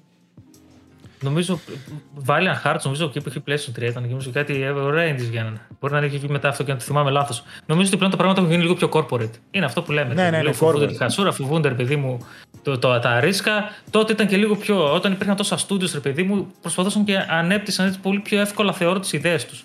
Δεν υπήρχε αυτό το δάχτυλο από πάνω, μη δεν πάει καλά, μη γίνει εκείνο, μη γίνει τ' άλλο. Υπάρχουν και τα παραδείγματα πρόσφατα και λίγο περισσότερο το τι γίνεται όταν κάτι δεν πάει καλά. Οπότε τώρα έχουν μαζευτεί τα πράγματα. Αλλά εκείνη η εποχή ήταν χρυσή εποχή και δεν νομίζω ότι είναι καθαρά μόνο γιατί ήταν η νοσταλγία και τα καλύτερα χρόνια που περάσαμε, νομίζω, στο gaming εκείνα. Ένα τελευταίο. Θυμάσαι πλατίνα που είχα, το είχα πάρει από σένα, το έχεις πάρει εσύ και το είχα πάρει μετά εγώ και την παίξαμε υποχρεωτικά γιατί έπαιζε κοπ. Terminator Redemption ή κάπως έτσι. Τι λες τώρα, ρε, τι λες τώρα. Ω, πολύ ωραία. Κοπ Εντάξει. που το έπαιζε και άμα το τερμάτιζες ότι είναι χρυσά όλο ρε παιδί μου και στο τέλος πλατίνα, ξέρω εγώ. Στο hard, νομίζω άμα το Παιχνίδια που έπαιζε. τιμάνε τα λεφτά τους. Στο hard cop, ναι, ξέρω εγώ είναι πλατίνα. Παιχνιδάκι, εντάξει, ναι, οκ, ρε παιδί μου, αλλά θυμάμαι έτσι Να ρωτήσω που το κάτι είχαμε τώρα, παίξει. εγώ, γιατί είμαι εκεί λίγο πίσω από το Θεό. Ναι, ναι. Τώρα υπάρχει αυτό που βγαίνουν παιχνίδια που πας, παιδί μου, και βγαίνει παιχνίδι day one και πάει όλο και το νοικιάζει. Υπάρχει ακόμα αυτό; Ναι, εντάξει. Από ένα βιντεοκλαμπ Τα, υπάρχει. τα, ε; τα 7, άμα υπάρχουν κάπου ή ξέρω εγώ κάτι ξεχωριστά καταστήματα, υπάρχουν ακόμα νοικιάζουν. Δηλαδή, εμείς εδώ Θυμάμαι τότε πέρα. να ψάχναμε και για πλατίνες και για κάποιο παιχνίδι που έβγαινε. Θυμάμαι, λέγαμε στο βιντεοκλαμπά, κράτο, ε, κράτο, ε, μην το δώσουμε ένα άλλο. Κανόνισε. Βέβαια, βέβαια. Όπως και μερικά που είχαν cross-buy, έβαζε στο slide, α, slide, το slide το 4, το Thieves in Time, παιχνιδάρα. Το είχα νοικιάσει, το έπαιξε στο PlayStation 3 το δισκάκι με το που το έβαζα, μου έδινε κωδικό στο PSV. Τάκ, το κατέβαζα εκεί πέρα, το πήγαινα πίσω. Ε, είχα, το κάτι παιχνίδι, τέτοια έκανε. είχα το παιχνίδι στο Β μετά. Έπαιζε το παιχνίδι, το τερμάτιζες, το γυρνούσες πίσω. Μετά αναρωτιόμαστε γιατί πάνε όλα τα συνδρομητικά μοντέλα και θέλουν να μας τα κόψουν τα. τέτοια. Μετά γιατί αναρωτιόμαστε. Ένα γιατί. τότε, θυμα- ε, τότε ένα τελευταίο και κλείνουμε. Είχαν προσπαθήσει να κάνουν και η Sony και η EA και κάποιοι άλλοι το Network Pass. Θυμάμαι και στο Resistance, ας πούμε, το είχε και σε Need for Speed και στα Battlefield. Αχ, Χριστέ μου. που έβαζες κωδικό Ναι. για να σου ξεκλειδώσεις το online. Οπότε, σε άμα το μεταπουλήσεις ή άμα ήταν ενοικιασμένο, δεν μπορούσες να παίξεις online. Ευτυχώς μετά Το ακούτε καταργήθηκε. αυτό τώρα, έτσι όσοι δεν το ξέρετε, κα- αυτό πράγμα ήταν, ήταν πραγματικό, με που καταργήθηκε. Ναι, ναι. Δηλαδή, όντως είχε ένα μπλε χαρτάκι, ήταν έγραφε Network Pass. Το έβαζες για να στο ενεργοποιήσει το online και όταν πήγαινες να το πουλήσεις, ε, δεν μπορούσες άλλο να παίξεις online γιατί είχες ενεργοποιήσει το Network Pass. Ναι. Βέβαια, μετά από κάνα δύο χρόνια το έκοψαν αυτό. Ναι, Άντε να μην πω τη ευτυχώ. λέξη. Ευτυχώς. Λοιπόν, νομίζω ότι θα Ω, σταματήσουμε 60. εδώ. Τώρα κάνουμε part 2, part 3. Δεν βγαίνει βέβαια. PlayStation 3 γενιά δεν βγαίνει έτσι. Εντάξει, Ξέρεις, ξεκινήσαμε ενοχελικά να πούμε. Ναι, εκεί πέρα ναι, να ναι, κάνουμε, λίγο σου και πήραμε μετά πρόσωπα, ανεβήκαμε δεν- τώρα Δεν και- κλείνει. Δεν κλείνει. Ναι, ναι, και τρέχαμε παιχνίδια. Δεν είναι, εμείς σίγουρα ότι ξεχάσαμε άλλα πόσα παιχνίδια και δεν ξέρω τι άλλο μπορεί να ξεχάσαμε στο διάμεσο. Γενικότερα θα κλείσουμε αυτό που ξεκινήσαμε. Ε, το ότι με τον Δημήτρη είχαμε μια κοινή gaming πορεία πέρα από όλα τα υπόλοιπα με το PlayStation 3. Οπότε πιστεύω και πολλοί κόσμοι στην ηλικία μας, αλλά και εμείς οι δύο τα αγαπήσαμε πάρα πολύ για όλους αυτούς τους λόγους που ε, ακούσατε. Ελπίζω να σας άρεσε το βίντεο. Ε, ευχαριστώ πάρα πολύ που κάναμε αυτή την κουβέντα. Όπως και σε ένα διάλειμμα που κάναμε Μας πήγε πολύ πίσω, ξανανιώσαμε πεδαρέλια που λες και εσύ έτσι λίγο η καρδούλα να είναι πιο ανάλαφρη. Που το, Ναι, που, το, ρε, εσύ. που το μόνο μας που μας ένιωσε ήταν πότε θα παίξουμε Black Ops Online ή Εντάξει, ποιο το αόριστος, επόμενο είχαμε παιχνίδι. κοινή πορεία. Ε, τώρα τι έχουμε, διαφορετική. Εντάξει. Απλά τότε, Τότε ήταν, ήμασταν ναι, σε μια, υποχρεώσεις μηδέν, τίποτα. σε Πότε θα μια παίξουμε; πόλη, τα σπίτια κοντά, αυτό εννοώ κοινή πορεία. Δηλαδή, Ναι. Ακόμα πιο κοινή, πώ θα το πω, ρε παιδί μου. Δηλαδή τότε έφυγες, ερχόμαστε εδώ, παίζαμε Terminator Redemption, πλατίνα, κάθομασταν απλά μέχρι να το τερματίσουμε. Όχι να παίξουμε μια ώρα, θα φύγω γιατί με περιμένουν οι εδώ εκεί. θα παίξουμε Ε, και με πήραν τερματίσουμε. τηλέφωνο τώρα. Τι, δεν υπάρχει. Τώρα εγώ κάτσα κάνουμε ένα βίντεο. Ε, ε, μια ώρα μετά πρέπει να φύγω, δεν γίνεται. ναι, ναι. Τότε τι, θα τερματίσουμε το παιχνίδι και μετά, οκ, θα πάει ο καθένας στο σπίτι του, ξέρω. Θα πάρουμε την πλατίνα. Αυτά. Εγώ ευχαριστώ, εγώ ευχαριστώ. Νομίζω πάρα πολύ ωραία. Δηλαδή, Ωραία, ωραία, ναι, ναι. στο, στο μυαλό μου μου ήρθαν όλες οι περισσότερες τουλάχιστον στιγμές έτσι που ζήσαμε εκείνη την εποχή, που για μένα είναι η χρυσή εποχή, η δικιά μου τουλάχιστον στο gaming. Δηλαδή, α, α, αυθ- αυθεντική παρθένα χαρά, πώς θα σου το πω, ρε παιδί. Ναι, ναι, ναι, Δεν ναι, ναι. υπήρχε ούτε να πεις ότι να κάτσω να δω το παιχνίδι ή να κάτσω να πω να ασχοληθώ review εκείνο, να δω πώς μου αρέσει, μου κάνει. Έπαιρνες το ό,τι γούσταρες, ήταν, είχε την, το ρομαντισμό του και την γοητεία του, το πώς θα πάρεις και το τι. Δεν ήταν αυτό για στο παίρνω ή μπαίνω στο PlayStation Store.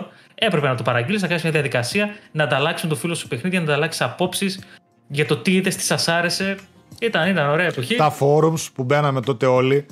Τότε δεν Ναι, ήταν. ναι. ε, το YouTube, ας πούμε, πότε ξεκίνησε, το 2009, νομίζω. Και το Facebook τότε στα κάτω. του Ιδρύθηκε και αυτά, τότε δεν ήταν ε, να μπεις και να δεις. Τότε κατεβάζαμε trailer download έκανες για να το δεις. Δεν έμπαινε YouTube να τα δεις. Και δεν ήταν και όλο αυτό το ξεψεχνίσμα και το ένα και το άλλο. Τότε έπεσε το παιχνίδι και δεν καθόσουν να δεις τώρα αν οι γραμμές του διαλόγου ή αν το ένα ή το άλλο ήταν όλα πολύ πιο τέτοια. Ήταν πολύ πιο απλά. Αν και τα παιχνίδια δεν ήταν απλά. Ναι. Δεν ήταν απλά. Δηλαδή, καμιά φορά αυτό που λέμε ότι τότε ήταν πιο, πιο λιγότερο σύνθετα και τώρα πιο εγώ λίγο ψηλοδιαφωνώ. Για τα εκείνα τα δεδομένα, ίσως ήταν αντίστοιχα. Βέβαια, γιατί δεν κατάλαβα. Επειδή το Assassin's Creed, ας πούμε, το 2 και το 3 και τα Liberation και αυτά. Δηλαδή, τι, επειδή τώρα έγιναν bloated, ξέρω εγώ, 5 φορές μεγαλύτερο χάρτη και 15.000 σημαδάκι περισσότερα, δεν προσφέρει κάτι παραπάνω με το τότε. Το οποίο ήταν πολύ πλοέπλοκο. Δηλαδή, άμα, εγώ έτυχε να δω βιντεάκι που είχε το free running στο Unity, αν θυμάμαι καλά, το οποίο πάθαινα πλάκα. Έτσι, το, το Unity βγήκε στο PlayStation 4, επειδή μου, αλλά αν πάμε ακόμα και πίσω και στα, ε, στα Revelation και σε αυτά, το free running, ας πούμε, ήταν τόσο normal το πώς έτρεχε με τι animation πάνω στα μπαλκόνια και στις στέγες. Ενώ τώρα ρε παιδί μου το έχουν κάνει. Μάλλον ήταν και χρυσές εποχές της Ubisoft τότε. Α, ναι, βέβαια, βέβαια. Ήταν χρυσές εποχές Ubisoft. Ubisoft τότε. Χρυσά αυγά. Ναι, ναι. Τάξιζε, τάξιζε. Λοιπόν, μπορούμε να κάνουμε Αυτά. άλλα δύο-τρία, αν θες. Αυτά. Άλλα δύο-τρία. Δύο-τρία part. Το επόμενο θα είναι για κάποια άλλη γενιά. Για το 4. Α, τώρα που κλείνει και αυτή στα σιγά. σιγά. Μισή ώρα, μισή ώρα. Ε, όχι, όχι. Θα έχουμε να πούμε και εκεί πολλά ρε παιδί μου, αλλά εκεί είναι. Σε που έχει το PlayStation 5, βλέπω το PS4 να πηγαίνει να τραβάει ακόμα περισσότερο. Εντάξει, έχει ακόμα ψωμί. Έχει ακόμα. Α, μέχρι να βγουν και όλα αυτά που βγήκαν τώρα και φέτος και God of War και αυτά. Έχει. Έχει λοιπόν, ακόμα, άντε, μακάρι λίγο και την devs να ασχοληθούν με την τωρινή γενιά μόνο για να δούμε και το leap, έτσι. Το άλμα. Ε, τα κόβουν τώρα ένα-ένα. Βλέπω είχαν ανακοινώσει και τα παρατάνε τώρα πάλι ένα παιχνίδι που είχε ανακοινωθεί cross-gen και λένε κόψαμε τελευταία γενιά, ξέρω εγώ. Ναι, ναι, ε, καιρός, καιρός. Ε, ναι. φτάνει, φτάνει. Αυτά. Ε, μα αυτό, στο PlayStation 3 δεν υπήρχε τέτοιο, δεν υπήρχε cross-gen. Όλα ρε παιδί μου αναγκαστικά πήγαιναν μπροστά, δεν είχε τέτοιο. Λοιπόν, αυτά θα, μόνο θα, μπροστά, μόνο θα, μπροστά. Θα, θα σταματήσω εδώ γιατί όλο πάμε το κλείσω και όλο που τρώμε και άλλα λεπτά. Ευχαριστώ λοιπόν, πολύ. Αυτά. Κάτι άλλο θα κάνουμε μαζί. Ωραία, πάλι. περάσαμε. τα crossplay, κάτι άλλο θα συζητήσουμε. Ναι, ναι, ναι, ναι. Ευχαριστώ πάρα πολύ. Εννοείται. Φιλάκια πολλά. Και θα τα πούμε στο επόμενο, παιδιά. Ευχαριστούμε πάρα πολύ για το κλικ που ρίξατε για το βίντεο. Να είστε καλά. Τα social media του Δημήτρη και τα link θα βάλω και στο κανάλι και στο site. Θα τα βρείτε κάτω στην περιγραφή. Φυσικά. Και εμάς στα γνωστά μέρη. Φιλάκια. Τσάω, τσάω. Γεια, ευχαριστώ. Bye, bye.